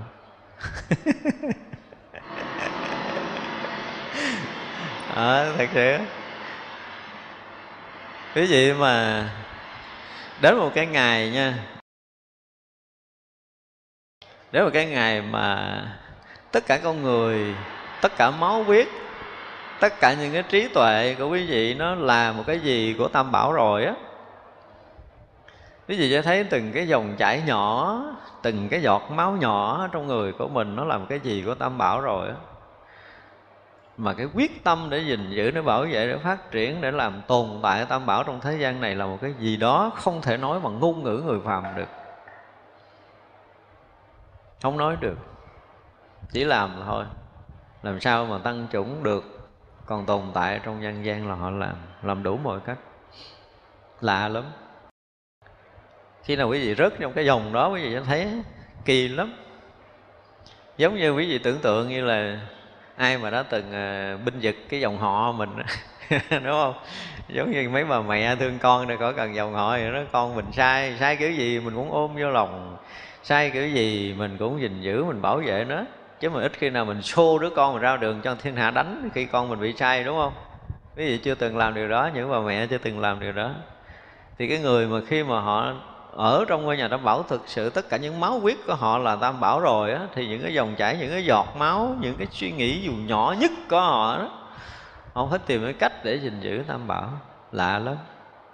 Cho nên là một vị tăng hư giống như họ mất hết phần nửa máu trong người. Nó nó lạ lắm. Mà nhiều người không, nhiều người thấy họ cũng khó chịu. Ví dụ thấy có nhiều người mà tôi phải nói là mình lo cho tăng ni cái việc tu tập á. Tới hồi nghe chuyện tăng ni không hay, không tốt, mình buồn, cái họ họ nói nặng tôi đó. họ nói, ủa bộ thầy thần kinh hả này cái hỏi sao thần kinh? Nó, trời ơi, giờ tăng ni vậy mà thì còn lo kiểu đó tôi nó không biết nữa. Tôi vẫn nghĩ tới cái chuyện là tôi tiếp tục lo chứ tôi chưa có dừng. Tôi nhất định là phải làm sao để cho có một cái người tu trong đời tôi thấy được. Chẳng lẽ tôi làm không được điều này sao? Thật ra là tăng chúng, dù có như thế nào, Chúng tôi cũng quyết tâm sửa đổi Để cho tăng chúng thực sự là cái, là tăng Là tăng bảo trong cuộc đời này. Nhiều người nói là nằm mơ. Nhưng mà tôi chấp nhận giấc mơ này. Để quý vị thấy là cái chuyện mà thống lý đại chúng không mệt mỏi để giữ gìn tăng chủng là là tâm nguyện, chứ không phải là chuyện bình thường đâu. Nó không phải là chuyện thường nữa không phải là chuyện của thế gian nữa. Mà chúng tôi nghĩ cái này nó cũng không phải là chuyện một đời một kiếp nữa. Tôi nghĩ như vậy. Thì thực sự là vẫn còn nuôi cái hy vọng, dù nó rất mong manh, là trong đời mình sẽ gặp được một người quyết tu, quyết tử. Dù là tăng hay là ni hay là phật tử gì cũng được. Thật ra quý vị thấy trong cái khu tiền thất sắp tới chỉ trừ, tôi nói là trừ những người mà nó nó quá sẽ làm loạn khu thiền thất thì chúng tôi không có cho vào nhập thất. Còn tăng, ni cũng như phật tử mà xin nhập thất là chúng tôi sẽ lần lượt sắp xếp để cho nhập chỉ trừ trường hợp những người chịu ờ, thứ nhất là chúng tôi thấy rõ ràng là khi mà tôi nói tới tên tuổi hoặc là quý vị nhìn thấy người đó quý vị cũng biết chắc là người này không thể vô khu thiền thất được. Thì người đó sẽ được tôi từ chối. Và người nào được từ chối thì quý vị cũng nên biết là là quý vị không có tu được. Thì cái số đó cũng ít thôi chứ phần đông là những người nhập thất đều được đều được uh, chúng ta cho vào hướng dẫn để tập tu giai đoạn này là như vậy. Lại vì đối với giáo pháp và cấm giới của tâm thế chư Phật đều phụng trì trọn vẹn lòng chẳng bỏ lìa, nên có thể làm cho chủng tử Phật pháp tăng vĩnh viễn chẳng đoạn tuyệt. Đây tới một phần nữa, một là giáo pháp, thứ hai là cấm giới. Cái cấm giới thì ờ, chúng ta đã học nhiều nói nhiều không cần phải nói lại. Ha. Nhưng mà đây đối với giáo pháp của đức phật. Thì ba đời mười phương tất cả chư phật chúng ta phải dùng cái từ là cái lòng từ đức phật nó lớn quá. Nói cho cái sự cái, cái hư của chúng ta trong cái cõi này nó cũng chưa có đến đổi lắm rồi. Còn nhiều cõi còn loạn hơn nữa. Nhưng mà chư Phật chư Bồ Tát vẫn đi tới đó là cái mà để chúng ta quỳ đảnh lễ các vị được. Cõi này thế vậy nó cũng chưa có đến độ lắm đâu. Nó vẫn còn à, cái thiện căn của cõi này nó vẫn còn. Và con người cũng còn có khả năng thức tỉnh. Chứ không có có những cái cõi mà các vị phải tới lui nhiều lần. Phải dùng cái từ như vậy. Thì à, mới đánh động được một chút thiện căn của chúng sanh trong cõi đó. Vậy mà các vị vẫn còn đi tới. Và chúng tôi nhớ tới cái chuyện à, của ngài à, ngài à, phú lâu na. Khi mà phú lâu na xin đi giáo hóa ở một cái vùng vùng đó không có phật pháp, mà toàn là những người chống đối phật pháp thôi. Mới đảnh lễ thưa đức thế tôn, con xin cái xin đến cái vùng đó để con giáo hóa đức phật nói ờ, này phú lô na, nếu ông tới đó, người ta chửi ông thì ông tính sao? Ta không nghe Phật pháp, nghe giảng người ta chửi xà xà trên mặt ông luôn. Chứ còn nín nghe Phật pháp như giờ là quá đỡ rồi, quá hay rồi, đúng không? Thì ngài Phú Lô Na nói, thưa Đức Thế Tôn, những chúng sanh đó vẫn còn hiền thiện, họ chửi con chứ họ chưa có đánh con, họ chưa có ném đá con. Đức Phật hỏi tiếp, nếu mà họ lấy đá, họ ném ông, họ lấy gậy, họ đánh ông thì ông nghĩ sao? Thì ngài Phú Lô Na nói, thưa Đức Thế Tôn, họ vẫn còn hiền thiện vì họ chưa có giết con. Đức Thế Tôn hỏi thêm một câu nữa, Nếu như họ thực sự giết ông Thì ông nghĩ sao? Ngài Phú Lô Na nói, Con thật là cảm ơn họ. Kể từ khi con hiểu được cái đạo niết bàn, tức là con đạt được cái đạo niết bàn, con mượn cái thân trần tục này để đi giáo hóa cái thân nặng nhọc này để giáo hóa. Nhưng bây giờ họ đã làm ờ, hoại cái thân cái nhục thân này để con được yên ở trong niết bàn thì con cảm ơn họ. Phật nói ừ, vậy là ông đi cõi đó được chứ cái cõi đó ghê gốm không có chúng đệ tử ta không có ai dám tót. Chỉ có ngài Phú Lô Na. Thì rõ ràng với mỗi người thấy biết Phật pháp như vậy mới đủ sức đi tới cõi này mà giáo hóa và còn nhiều cái cõi ghê gốm hơn. Thật ra là chúng ta thấy là đối với giáo pháp của Đức Phật á, chưa nói tới cấm giới đâu, cấm giới nó không có đủ cái lực này. Mà khi một cái người mà thâm nhập được giáo pháp của chư Phật mười phương rồi á, thì nó trở thành một cái lực rất là lớn. Cái lực đầu tiên là lòng từ. Có trí tuệ để giác ngộ Phật đạo thì lòng từ nó lớn lắm. Cho nên thông cảm được những cái khó khăn, những cái trái chướng của tất cả các cõi giới trong tam giới này. Những chúng sanh can cường khó độ là gì nghiệp tập như thế nào thế nào thế nào. Trước khi họ tới, họ thấy hết rồi. Thành ra đôi lúc họ cũng phải có một cái chút gì đó khựng lại để cái gì? Để tìm cách. Giáo hóa chứ không phải khựng lại để bỏ chạy, không có chuyện này. Các vị bồ tát chưa từng bỏ rơi chúng sanh. Chúng ta cũng biết điều này và chính chúng sanh cũng biết điều này cho nên ương bướng. Mà nó là ương bướng lì lộn khó mà cảm hóa. Nó biết chắc là đời này ông không giáo hóa được, đời sau cũng kéo mình giáo hóa tiếp mà, lo gì? Và chính những cái điều này mà chúng sanh bị đọa. Chứ còn nếu như mình ý thức được sinh tử nhiều đời nhiều kiếp đã dẫn dắt mình đi, bây giờ mình muốn nhờ một cái trí tuệ, một con đường đi một lối thoát nào đó để mình thoát ra. Và gặp được lối thoát với mình là cái gì? Quý giá, vô tận. Mình quý báu, mình gìn giữ, mình tu học thì mình sẽ được thoát. Cho nên, tới cái phần này là đối với giáo pháp, đức phật thì tất cả các vị bồ tát đều là những người đã thâm nhập và chúng ta không bàn rồi không? Với tất cả chúng sanh, nếu mà nhận được giáo pháp của đức phật mà tu tập tốt để chứng được thánh quả, để vượt thoát tam giới này thì đó là cái điều để cái gì? Để phụng trì trọn vẹn cái lòng, gọi là gìn giữ cái cái tăng chủng, pháp chủng và phật chủng. Thật ra với giáo pháp của Đức Phật và những cái điều mà Đức Phật ở đây dùng cái từ cấm giới này nó nặng nề lắm. Giới không có nghĩa là cấm đâu à, mình nói lâu rồi giới không nghĩa là cấm. Giới là gì? Là giải thoát. Chứ giới không có nghĩa là cấm. Có nghĩa là với cái trí tuệ giác ngộ giải thoát của chư Phật mười phương các vị thấy là mình làm điều này nó sẽ bị gì? Nó bị ràng buộc bị trói cột trong tam giới này. Và không làm điều đó thì mình sẽ được thoát ra tham giới. Cho nên đức phật khuyên mình đừng có làm cái điều bị trói cột. Mà hãy gìn giữ cái sự tự do giải thoát cho chính mình. Gìn giữ giới có nghĩa là gìn giữ sự tự do giải thoát của chính mình, chứ không phải là bị cấm đoán không được làm. Đừng có hiểu lầm như vậy.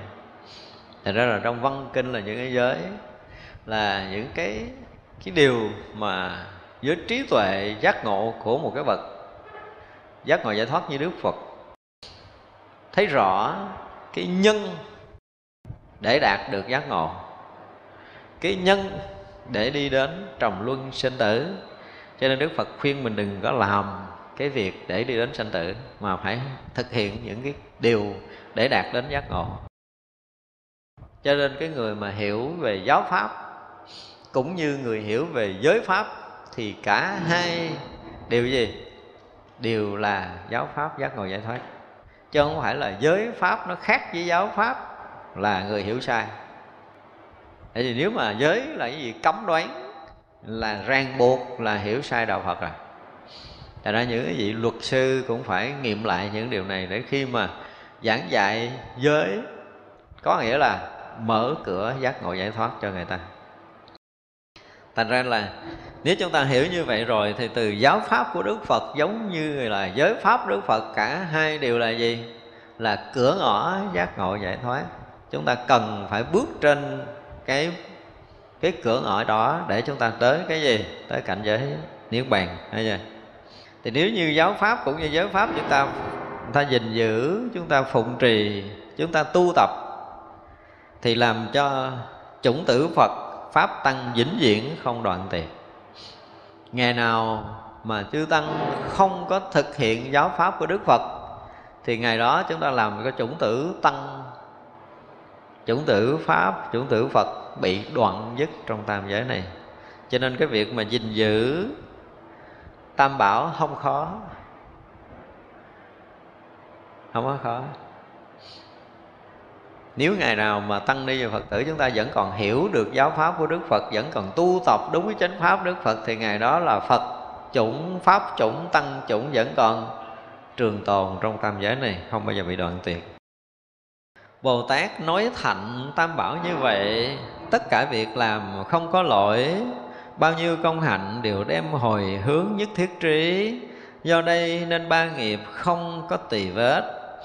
Vì ba nghiệp thân ngữ ý không có tỳ vết, nên những điều thiện đã làm, những công hạnh đã làm, giáo hóa chúng sanh, tùy nghi thuyết pháp nhận đến một niệm đều không sai lầm. Đều tương ưng với phương tiện trí tuệ Đều đem hồi hướng đến nhất thiết trí Không thể luống qua. Bồ Tát tu tập thiệt pháp như vậy Niệm niệm đầy đủ mười điều. Ở đây dùng cái từ là Bồ Tát Nói thạnh tam bảo. Nói thạnh tam bảo như vậy. Có nghĩa là từ trước đến giờ là chúng ta phải làm cho Phật chủng, Pháp chủng, Tăng chủng á. Nó còn tồn tại và hưng thịnh trong cõi ta bà này gọi là nói thạnh tam bảo và đời nào nếu chư tăng hiểu chân lý tu tập đúng với chân lý của đức phật và được giác ngộ giải thoát thì đời đó coi như là tam bảo đang hưng thịnh đó. Cho nên chúng ta nghe ở đâu đó không phải trong nước của mình mà có người uh, chứng thánh quả thì chúng ta biết cái đời này tam bảo còn thịnh trong đời của chúng ta mà tìm hiểu hết, không có thấy ở đâu có cái người tu chứng thánh quả, thì biết là tam bảo đang suy. Thịnh suy rõ lắm. Một người mà chứng thánh quả là tam bảo còn thịnh rồi cõi con người của mình thôi. Chỉ cần một người chứng thánh quả trong cõi này thôi, là tam bảo còn thịnh. Và chúng ta nói được cái gì? Cái chủng phật không? Gieo được cái chủng phật, chủng pháp, chủng tăng trong nhân gian này. Ra phật pháp mà đến cái giai đoạn á, mà không nói tới việc tu chứng, thì sao? Là phật pháp đang suy chúng ta phải thấy điều này. Cho nên dù phát triển tới đâu, chùa chiền rộng lớn tới đâu, thính chúng nghe tới đâu, mà chúng ta nghe cái thời pháp đó không nói tới cái việc tu chứng chỉ khuyên làm cái điều lành, điều tốt thôi, thì đương nhiên cái việc đó nó không phải là sai, nhưng mà tam bảo không thành. Đây là điều mà chúng ta phải biết.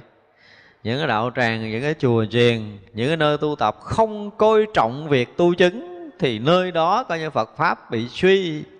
Mặc dù chùa đó rất là đông tăng chúng, phật tử rất là đông, nhưng mà không coi trọng, không nhắc tới cái việc tu chứng cho nên cái việc hoằng pháp của chư tăng mà không chú trọng tới việc tu chứng thì thật đáng buồn.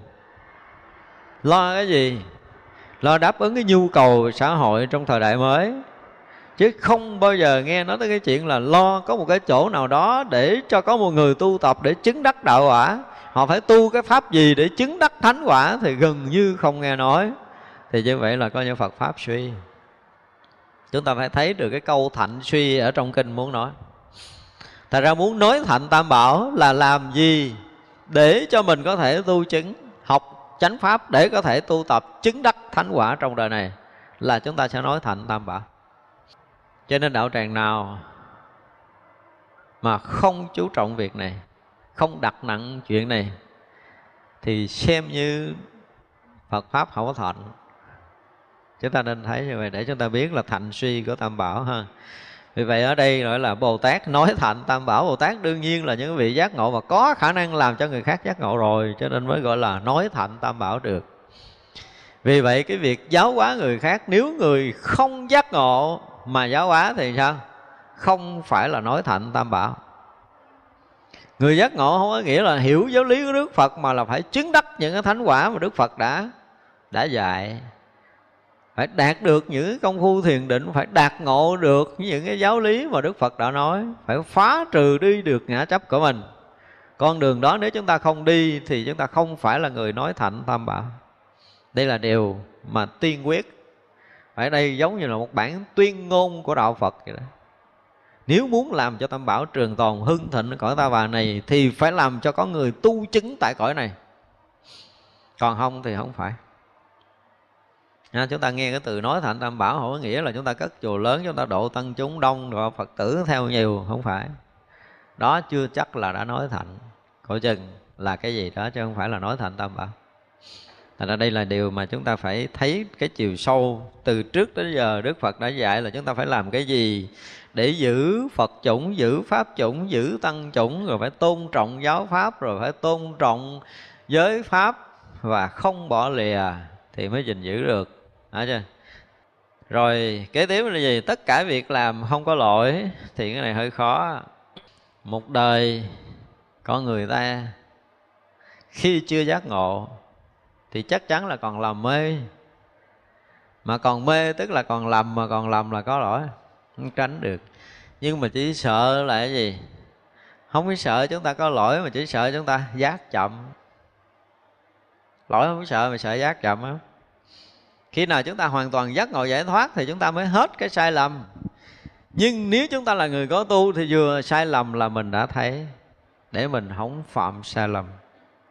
Thật ra nếu là có tu thì vừa có lỗi là biết liền. Và đã sám hối rồi là không tái diễn nữa. Chứ nhiều người mới sám hối bữa trước bữa sau sai còn hơn. Thì không thể chấp nhận được. Cho, cho nên là phải tất cả các việc làm không lỗi lầm là chỉ có những cái bậc giác ngộ như các vị bồ tát thôi chứ còn chúng sanh như mình là chắc chắn còn lỗi lầm. Nhưng mà mong là chúng ta giác kịp thời. Nha, lỗi thì chắc chắn không thể tránh đâu tại vì còn vô minh mà. Bao nhiêu công hạnh đều đem hồi hướng nhất thiết trí. Nhắc đi nhắc lại hoài trong kinh quan nghiêm điều này. Dù chúng ta làm một việc rất nhỏ nhưng cũng thành khẩn hồi hướng về đạo quả vô thường chánh đẳng chánh giác dùm đi. Nếu như tất cả các công đức phước đức mà chúng ta đã làm trong cuộc đời này chúng ta không hồi hướng thẳng về đạo quả vô thượng chánh đẳng chánh giác thì ở đây xem như không phải phật sự. Ở hoa nghiêm nó có một cái tông chỉ đó nên đây là một cái điều mà chúng ta phải nhớ là làm cái gì được cái gì. Ví dụ như bây giờ mình đi trên đường mình lụm một cái uh, uh, cái cây gai nằm trên đường sợ người ta dẫm lên để lũng chân thôi, thì mình cũng nguyện đem cái công đức này hồi hướng về đạo quả vô thượng chánh đẳng chánh giác này không có việc gì mà chúng ta không hồi hướng thẳng đến đạo quả vô thượng chánh đẳng chánh giác hết. Do đây mà ba nghiệp không có tỳ vết, khó sống mà ba nghiệp không có tỳ vết là khó lắm, thân khẩu ý không có tỳ vết, có mấy người làm được mấy phút. Ví dụ như chúng ta đang ngồi đây nè thì à, thân chúng ta tương đối là trang nghiêm, đúng không? Miệng à, không nói chuyện là được hai cái, nhưng mà ý thì sao? Ý có tìm vết không? Chúng ta có nhớ buồn buồn ai đó không? Thương thương ai đó không? Giận giận ai đó không? Nếu có thì gọi là có tỳ vết. Chúng ta vướng mắc cái gì? Không tháo gỡ được là coi như trong tâm chúng ta, cái nghiệp là ý của chúng ta có tỳ vết thành ra là muốn ba nghiệp không có tỳ vết thì người đó gần như luôn ở trong định đó không có phát khởi những cái vọng niệm bị chán, buồn, thương, giận, ghét, dướng mắt này nọ kia, không có ham thích, không có sân hận, vân vân. Thì mới đạt được cái ba nghiệp không tỳ vết. Thân thì có khi được. Tại vì trong cái ngày mình ngồi trong đạo tràng là coi như không có tỳ vết. Miệng có khi được là đôi lúc mà mình ngồi mình à, mình tỏa thiền, mình không có nói chuyện, hai cái, nhưng mà ý mà không tì vết là mới giỏi, hả chưa mà làm sao mỗi ngày đều sống cho thân khẩu ý, chúng ta không tì vết thì mới được. Vì ba nghiệp thân ngữ ý không tì vết, nên những điều thiện đã làm, những công hạnh đã làm, giáo hóa chúng sanh tùy nghi thiết pháp nhận đến một niệm đều không sai lầm đều tương ưng với phương tiện trí huệ. Chỉ có giác ngộ mới được điều này cho nên là trước mình nói là trong cái thập ờ, trong thập địa bồ tát thì từ gì? Trong cái lên lục à, mình gọi là lục độ đúng không? Nhưng mà cái phần ở tới quan nghiêm mình nói tới gì? Cái thập độ. Tức là sau bát nhã độ rồi thì mới phương tiện độ. Thì như vậy ở đây là một người sống ba nghiệp không lỗi lầm. Ba nghiệp hoàn toàn thanh tịnh. Khi ba nghiệp hoàn toàn thanh tịnh rồi á thì tất cả những việc làm giáo hóa cho chúng sanh rồi thuyết pháp cho nhận đến một niệm không có sai lầm. Không có cái gì rời chánh pháp cả. Dù là một niệm rất nhỏ xảy ra nơi tâm, vẫn là một cái gì đó thể hiện cái trí tuệ, cái diệu dụng của trí phát ra để làm lợi ích chúng sanh, chứ không có sự sai lầm đó. Như vậy là tất cả những cái điều đều tương ưng với phương tiện trí tuệ ở đoạn trước chúng ta đã học trí tuệ là gì? Cái đoạn mà trí tuệ đó là cái gì? Thứ nhất là gì? Đạt được cái định gì? Chân định. Không lìa thoát cái phân biệt hai bên. Thấy chưa? Rồi đó là hết hai tà kiến phân biệt hai bên. Rồi gì nữa? Đạt được cái trí tuệ, thấu hiểu được cái chân lý của pháp giới này. Thì mới có, sau đó gì? Mới có đầy đủ phương tiện độ sanh. Tức là tương ưng với cảnh giới nhất thiết, trí của chư Phật và chư Bồ Tát. Để thấy được là tất cả vạn pháp là gì? Là là vô tướng. Không, đạt được cái thực tướng là vô tướng thì đạt được cái giác ngộ tận cùng như vậy. Thì từ cái chỗ mà sống trong cảnh giới vô tướng để phương tiện độ sanh thì phương tiện đó mới là phương tiện trí tuệ. Rồi cái đó để phương tiện thì không phải là trí tuệ của phật đạo. Chà ra nếu không ở trong cảnh giới giác ngộ để mà khởi cái phương tiện giáo hóa chúng sanh thì chúng ta là không phải là phương tiện trí tuệ như Đức Phật nói ở đây. Thành ra là làm cái gì ha? Những thiện thiện thôi, ngay cả cái việc làm thiện thôi. Cũng từ cái phương tiện trí tuệ sau gì? Bát nhã. Không? sau trí tuệ phương tiện ờ, sau là khai mở trí tuệ bát nhã rồi mới gọi là phương tiện để độ sanh. Cho nên ở đây khuyên chúng ta là sao? Phải tu cho giác ngộ trước rồi đó. Phải có đầy đủ trí tuệ rồi thì mới là tạo phương tiện. Dù là một việc thiện rất nhỏ, quý vị thấy hai người làm thiện. Một người giác ngộ làm thiện và một người không giác ngộ làm thiện nó khác nhau lắm lắm luôn. Chúng ta cần cầm một cái đồng tiền để cho một người xin ăn. Nhưng mà người giác ngộ, họ khác với người không giác ngộ lắm. Cái người không giác ngộ chưa chắc gì đủ cái tình thương trong lúc cầm đồng tiền cho. Chưa chắc gì đủ cái thông cảm với cái người bị khốn khó. Nhưng người giác ngộ họ đủ cái này. Họ rất là thương cái người khốn khó. Họ thương bằng tất cả cái chân tình của mình mà không phải thương mà ban bố mà là tôn trọng quý kính người ta để cho. Như cái người cầm tiền đi cho mấy người ăn mày tôn trọng quý kính không? Kiếm không có đâu. Người chưa giác ngộ không bao giờ có được cái tâm này. Thành ra ở đây dù làm việc thiện nhưng mà không rời phương tiện trí tuệ.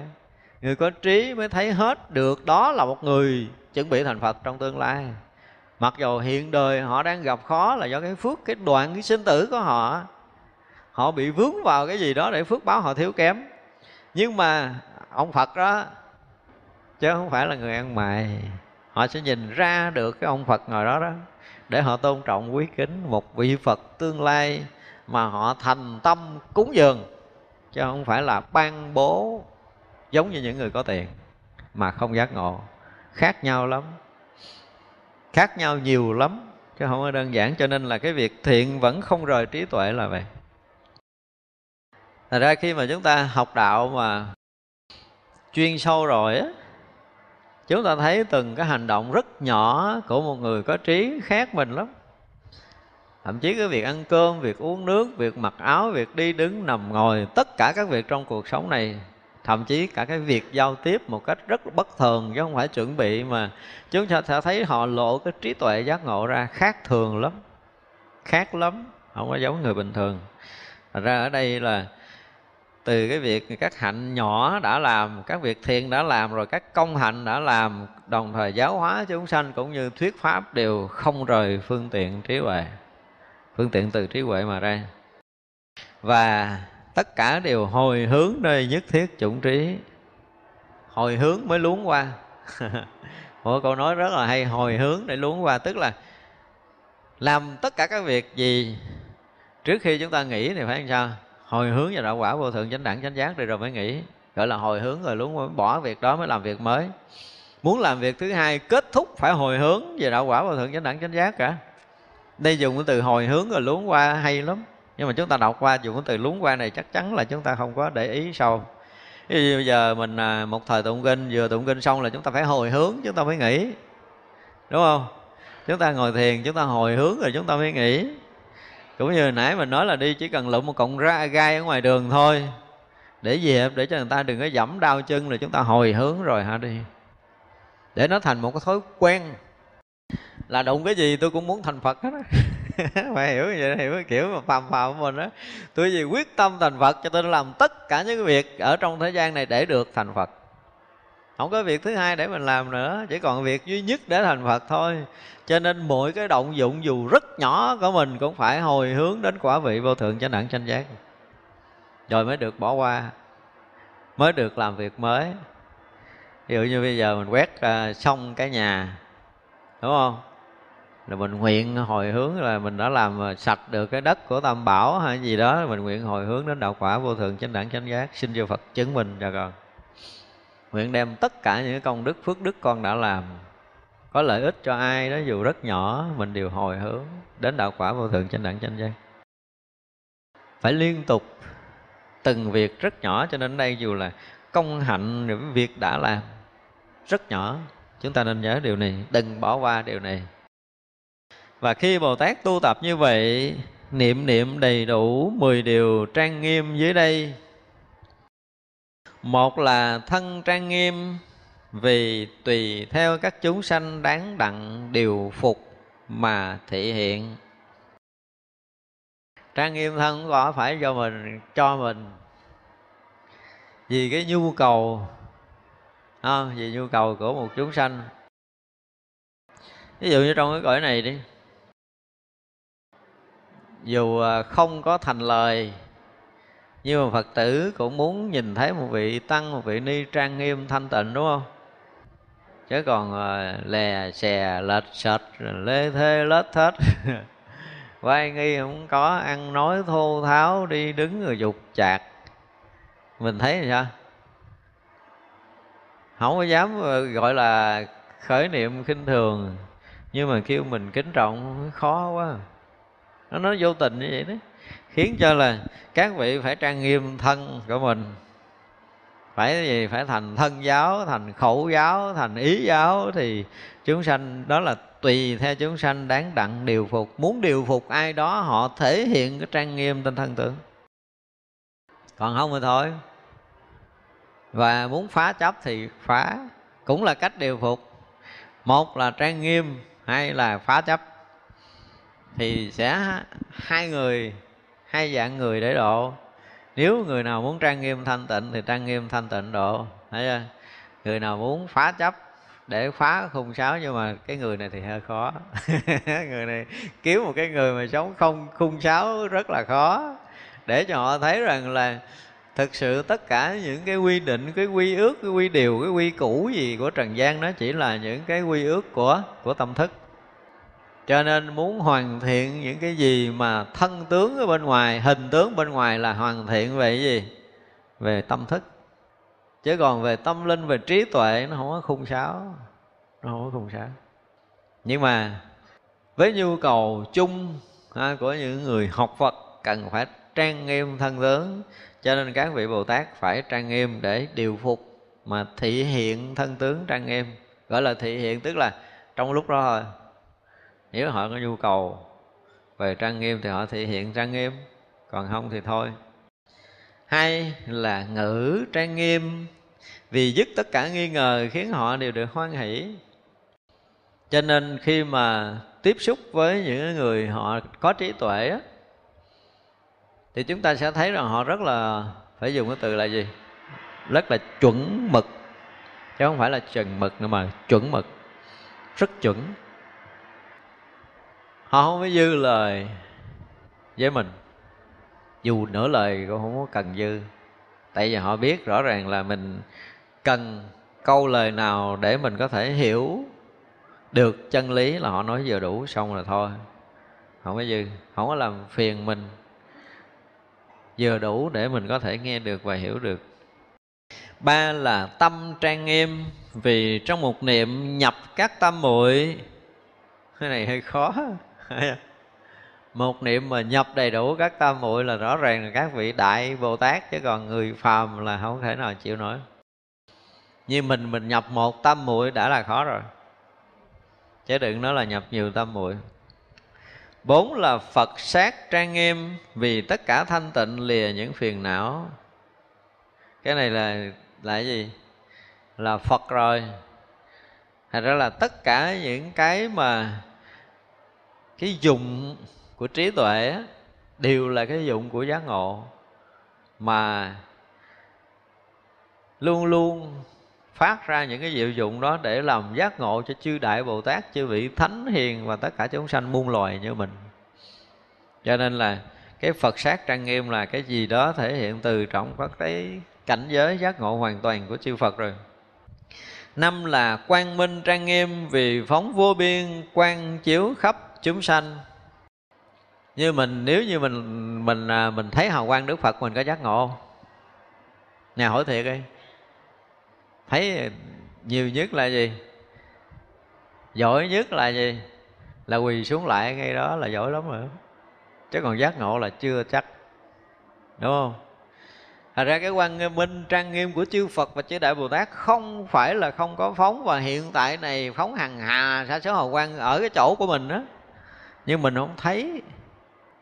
Vì thứ nhất là cái phước chúng ta chưa đủ để nhận nổi cái quang minh của chư Đại Bồ Tát đâu. Nhưng mà khi mà có vị Bồ Tát xuất hiện trước mặt mình đến một cái lúc mà phước mình đủ là mình sẽ thấy họ phóng quang. Và khi họ thể hiện phóng quang là chúng ta giác ngộ cái gì á, mình mới thấy được, chứ còn không mình không thấy đâu không phải thấy để cho mình lại đảnh lễ giống như sẹt sẹt hào quang ở đâu đó, cái mình quay phim rồi mình thấy là cái cảnh linh thiêng gì đó, chứ còn không phải là mình giác ngộ. Và chư Phật, chư Bồ Tát không hề phóng quang kiểu này. Hào quang các vị là bài pháp vi diệu để khai mở trí tuệ cho chúng sanh. Cho nên không lúc nào chư Phật và chư Bồ Tát không phóng quang, nhưng mà có điều là mình không đủ phước và không đủ trí để có thể thấy được, biết được, hiểu được, nhận được cái hào quang của chư Phật, chư Bồ Tát. Chứ đừng nghĩ là bồ tát không có hào quang và trong cõi này rất nhiều vị bồ tát có hào quang. Nhưng mình không đủ phước để nhận, bằng cái tâm phàm phu nhận là bằng cái gì? Khơi cái hiếu kỳ cho người ta chứ không phải khơi cái đạo lý, cho nên các vị phải tắt không có cho mình thấy. Mà thứ hai nữa là mình không đủ phước, đủ trí để thấy đâu cho nên là có cái hào quang quang minh, trang nghiêm, vô biên, chúng sanh được chiếu khắp để mà có thể giác ngộ được. Chiếu tới đâu thì chúng sanh ở đó giác ngộ được hết sáu là chúng hội trang nghiêm vì nhiếp khắp chúng hội để làm cho hoan hỷ. Trang nghiêm chúng hội cũng là một cách giáo hóa của chư bồ tát. Cho nên chúng hội mà được trang nghiêm là ở nơi đó đạo tràng đó gì, thanh tịnh và làm cho mọi người đều được hoan hỷ. Bảy là thần thông trang nghiêm vì tỳ tâm chúng sanh mà tự tại thị hiện muốn biết vị bồ tát có thần thông hay không dễ hay khó? Khó lắm. Vì muốn thể hiện cái gì cho mình đó là mình phải đủ duyên phước họ mới lộ ra còn không thôi đâu có rảnh đâu mà lộ thần thông bị đồn cái kể như hết ở chùa luôn. Thật ra các vị Bồ Tát luôn luôn muốn khai thị ai đó muốn nhắc nhở hay một cái điều gì đó thì họ làm một cái chuyện mà để hồi tới hồi mình mình giác ngộ rồi á mình mới biết là vị đó sử dụng phương tiện này để mình giác ngộ. Nhưng mình biết mình cũng không thể nói điều gì cho người thứ hai nghe được đâu. Bản thân mình được giác ngộ là do cái thần lực, thần thông gì của một vị thầy hoặc là một vị bồ tát làm mà mình nhận được cái đó để mình được thay đổi cái công phu tu hành hay là mình được thăng tiến trong phu tu hành thì đó là các vị có lực này. Nhưng mà không phải là người nào cũng nhận được. Các vị bồ tát không hề làm dư cho nên là thần thông trang nghiêm vì chúng sanh mà tự tại thể hiện để có thể làm lợi ích chúng sanh đó. Tám pháp là chánh giáo trang nghiêm vì có thể nhiếp tất cả người thông tuệ. Tức là gì? Khi mà thuyết pháp á, thì phải thể hiện được cái chánh pháp và cái cách giáo hóa, cái giáo lý đó phải thực sự trang nghiêm thì mới có thể thuyết phục được những người có trình độ nhưng mà thực sự khi mà ngộ chân lý rồi thì cái khả năng mà gọi là chuẩn mực trang nghiêm á, nó lạ lắm. Không ai có thể bẻ gãy được. Dù là nói cái chuyện gì đi nữa, nếu muốn nói là không ai có đủ trình độ để có thể bẻ gãy được một người đã thấy được chân lý. Họ nói rất là bình thường. Hoặc là họ nói đến cái độ chỗ chuyên sâu thì cũng không ai có thể bẻ gãy được. Một người ngộ chân lý, họ có một cái trang nghiêm thanh tịnh đó, cho nên đủ sức để có thể nhiếp phục những người thông tuệ mà chưa phải là người ngộ chân lý thì họ cũng có thể đi theo. Chính là niết bàn địa trang nghiêm vì chỗ thành đạo cùng khắp mười phương đều không thừa. Niết bàn này không có nghĩa là nhập niết bàn đâu, nhưng mà khi đã ngộ được chân lý rồi á, thì vậy là khắp pháp giới mười phương này đều là gì? Là cảnh giới niết bàn nơi nơi chốn chốn đều là cảnh giới niết bàn của một vị đã được giác ngộ, cho nên là ở mười phương pháp giới không có thừa. Chỗ nơi nào ngài đến đều là giác ngộ hết. Mười là sở thuyết trang nghiêm, vì tùy xứ, tùy thời, tùy căn khí của chúng sanh mà thiết pháp. Cái này là cái nhu cầu cần thiết, gọi là cái chuẩn mực cần thiết luôn. Tùy thời ha, rồi tùy căn cơ, tùy xứ một người đó là giáo hóa họ phải thông ba cái tùy này, tùy xứ, tùy thời, tùy căn cơ, trình độ của chúng sanh. Thì như vậy mới lợi ích cho chúng sanh được.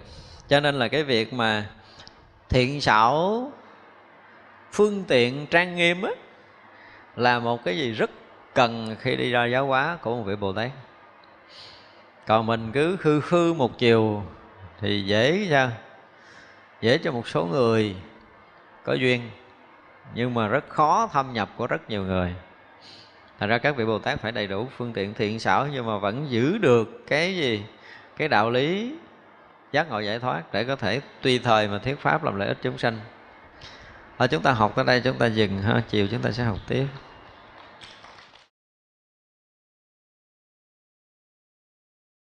Chúng ờ, sanh ờ,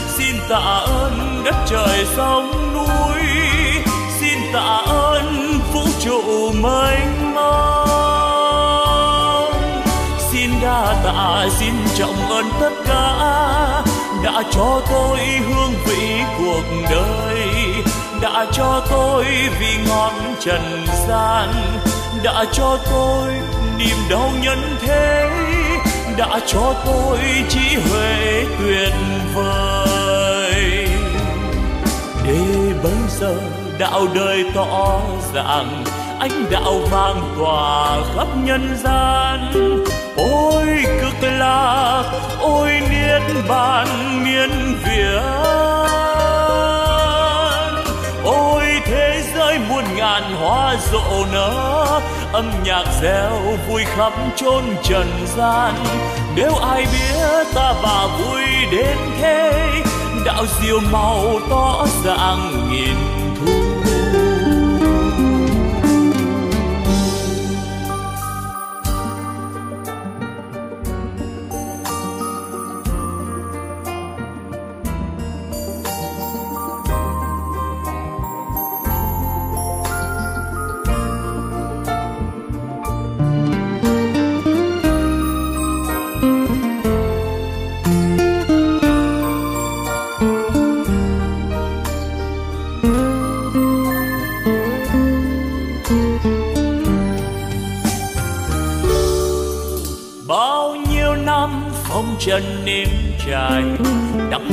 cay ngọt bùi đủ để yêu thương. Ôi nhân gian sao lắm mau muốn về đến làm sao nhân thế yêu ơi. Xin tạ ơn những gì đang có, xin tạ ơn phật tổ oai linh. Xin tạ ơn chư vị thánh hiền, xin tạ ơn đất trời sông núi vũ trụ mênh mông xin đa tạ, xin trọng ơn tất cả đã cho tôi hương vị cuộc đời, đã cho tôi vị ngọt trần gian, đã cho tôi niềm đau nhân thế, đã cho tôi trí huệ tuyệt vời. Giờ đạo đời tỏ ràng ánh đạo vang tỏa khắp nhân gian. Ôi cực lạc, ôi niết bàn miên việt thế giới muôn ngàn hoa rộ nở, âm nhạc reo vui khắp chốn trần gian. Nếu ai biết ta bà vui đến thế, đạo diệu màu tỏ ràng nghìn nếu ai biết ta và vui đến thế đạo diệu màu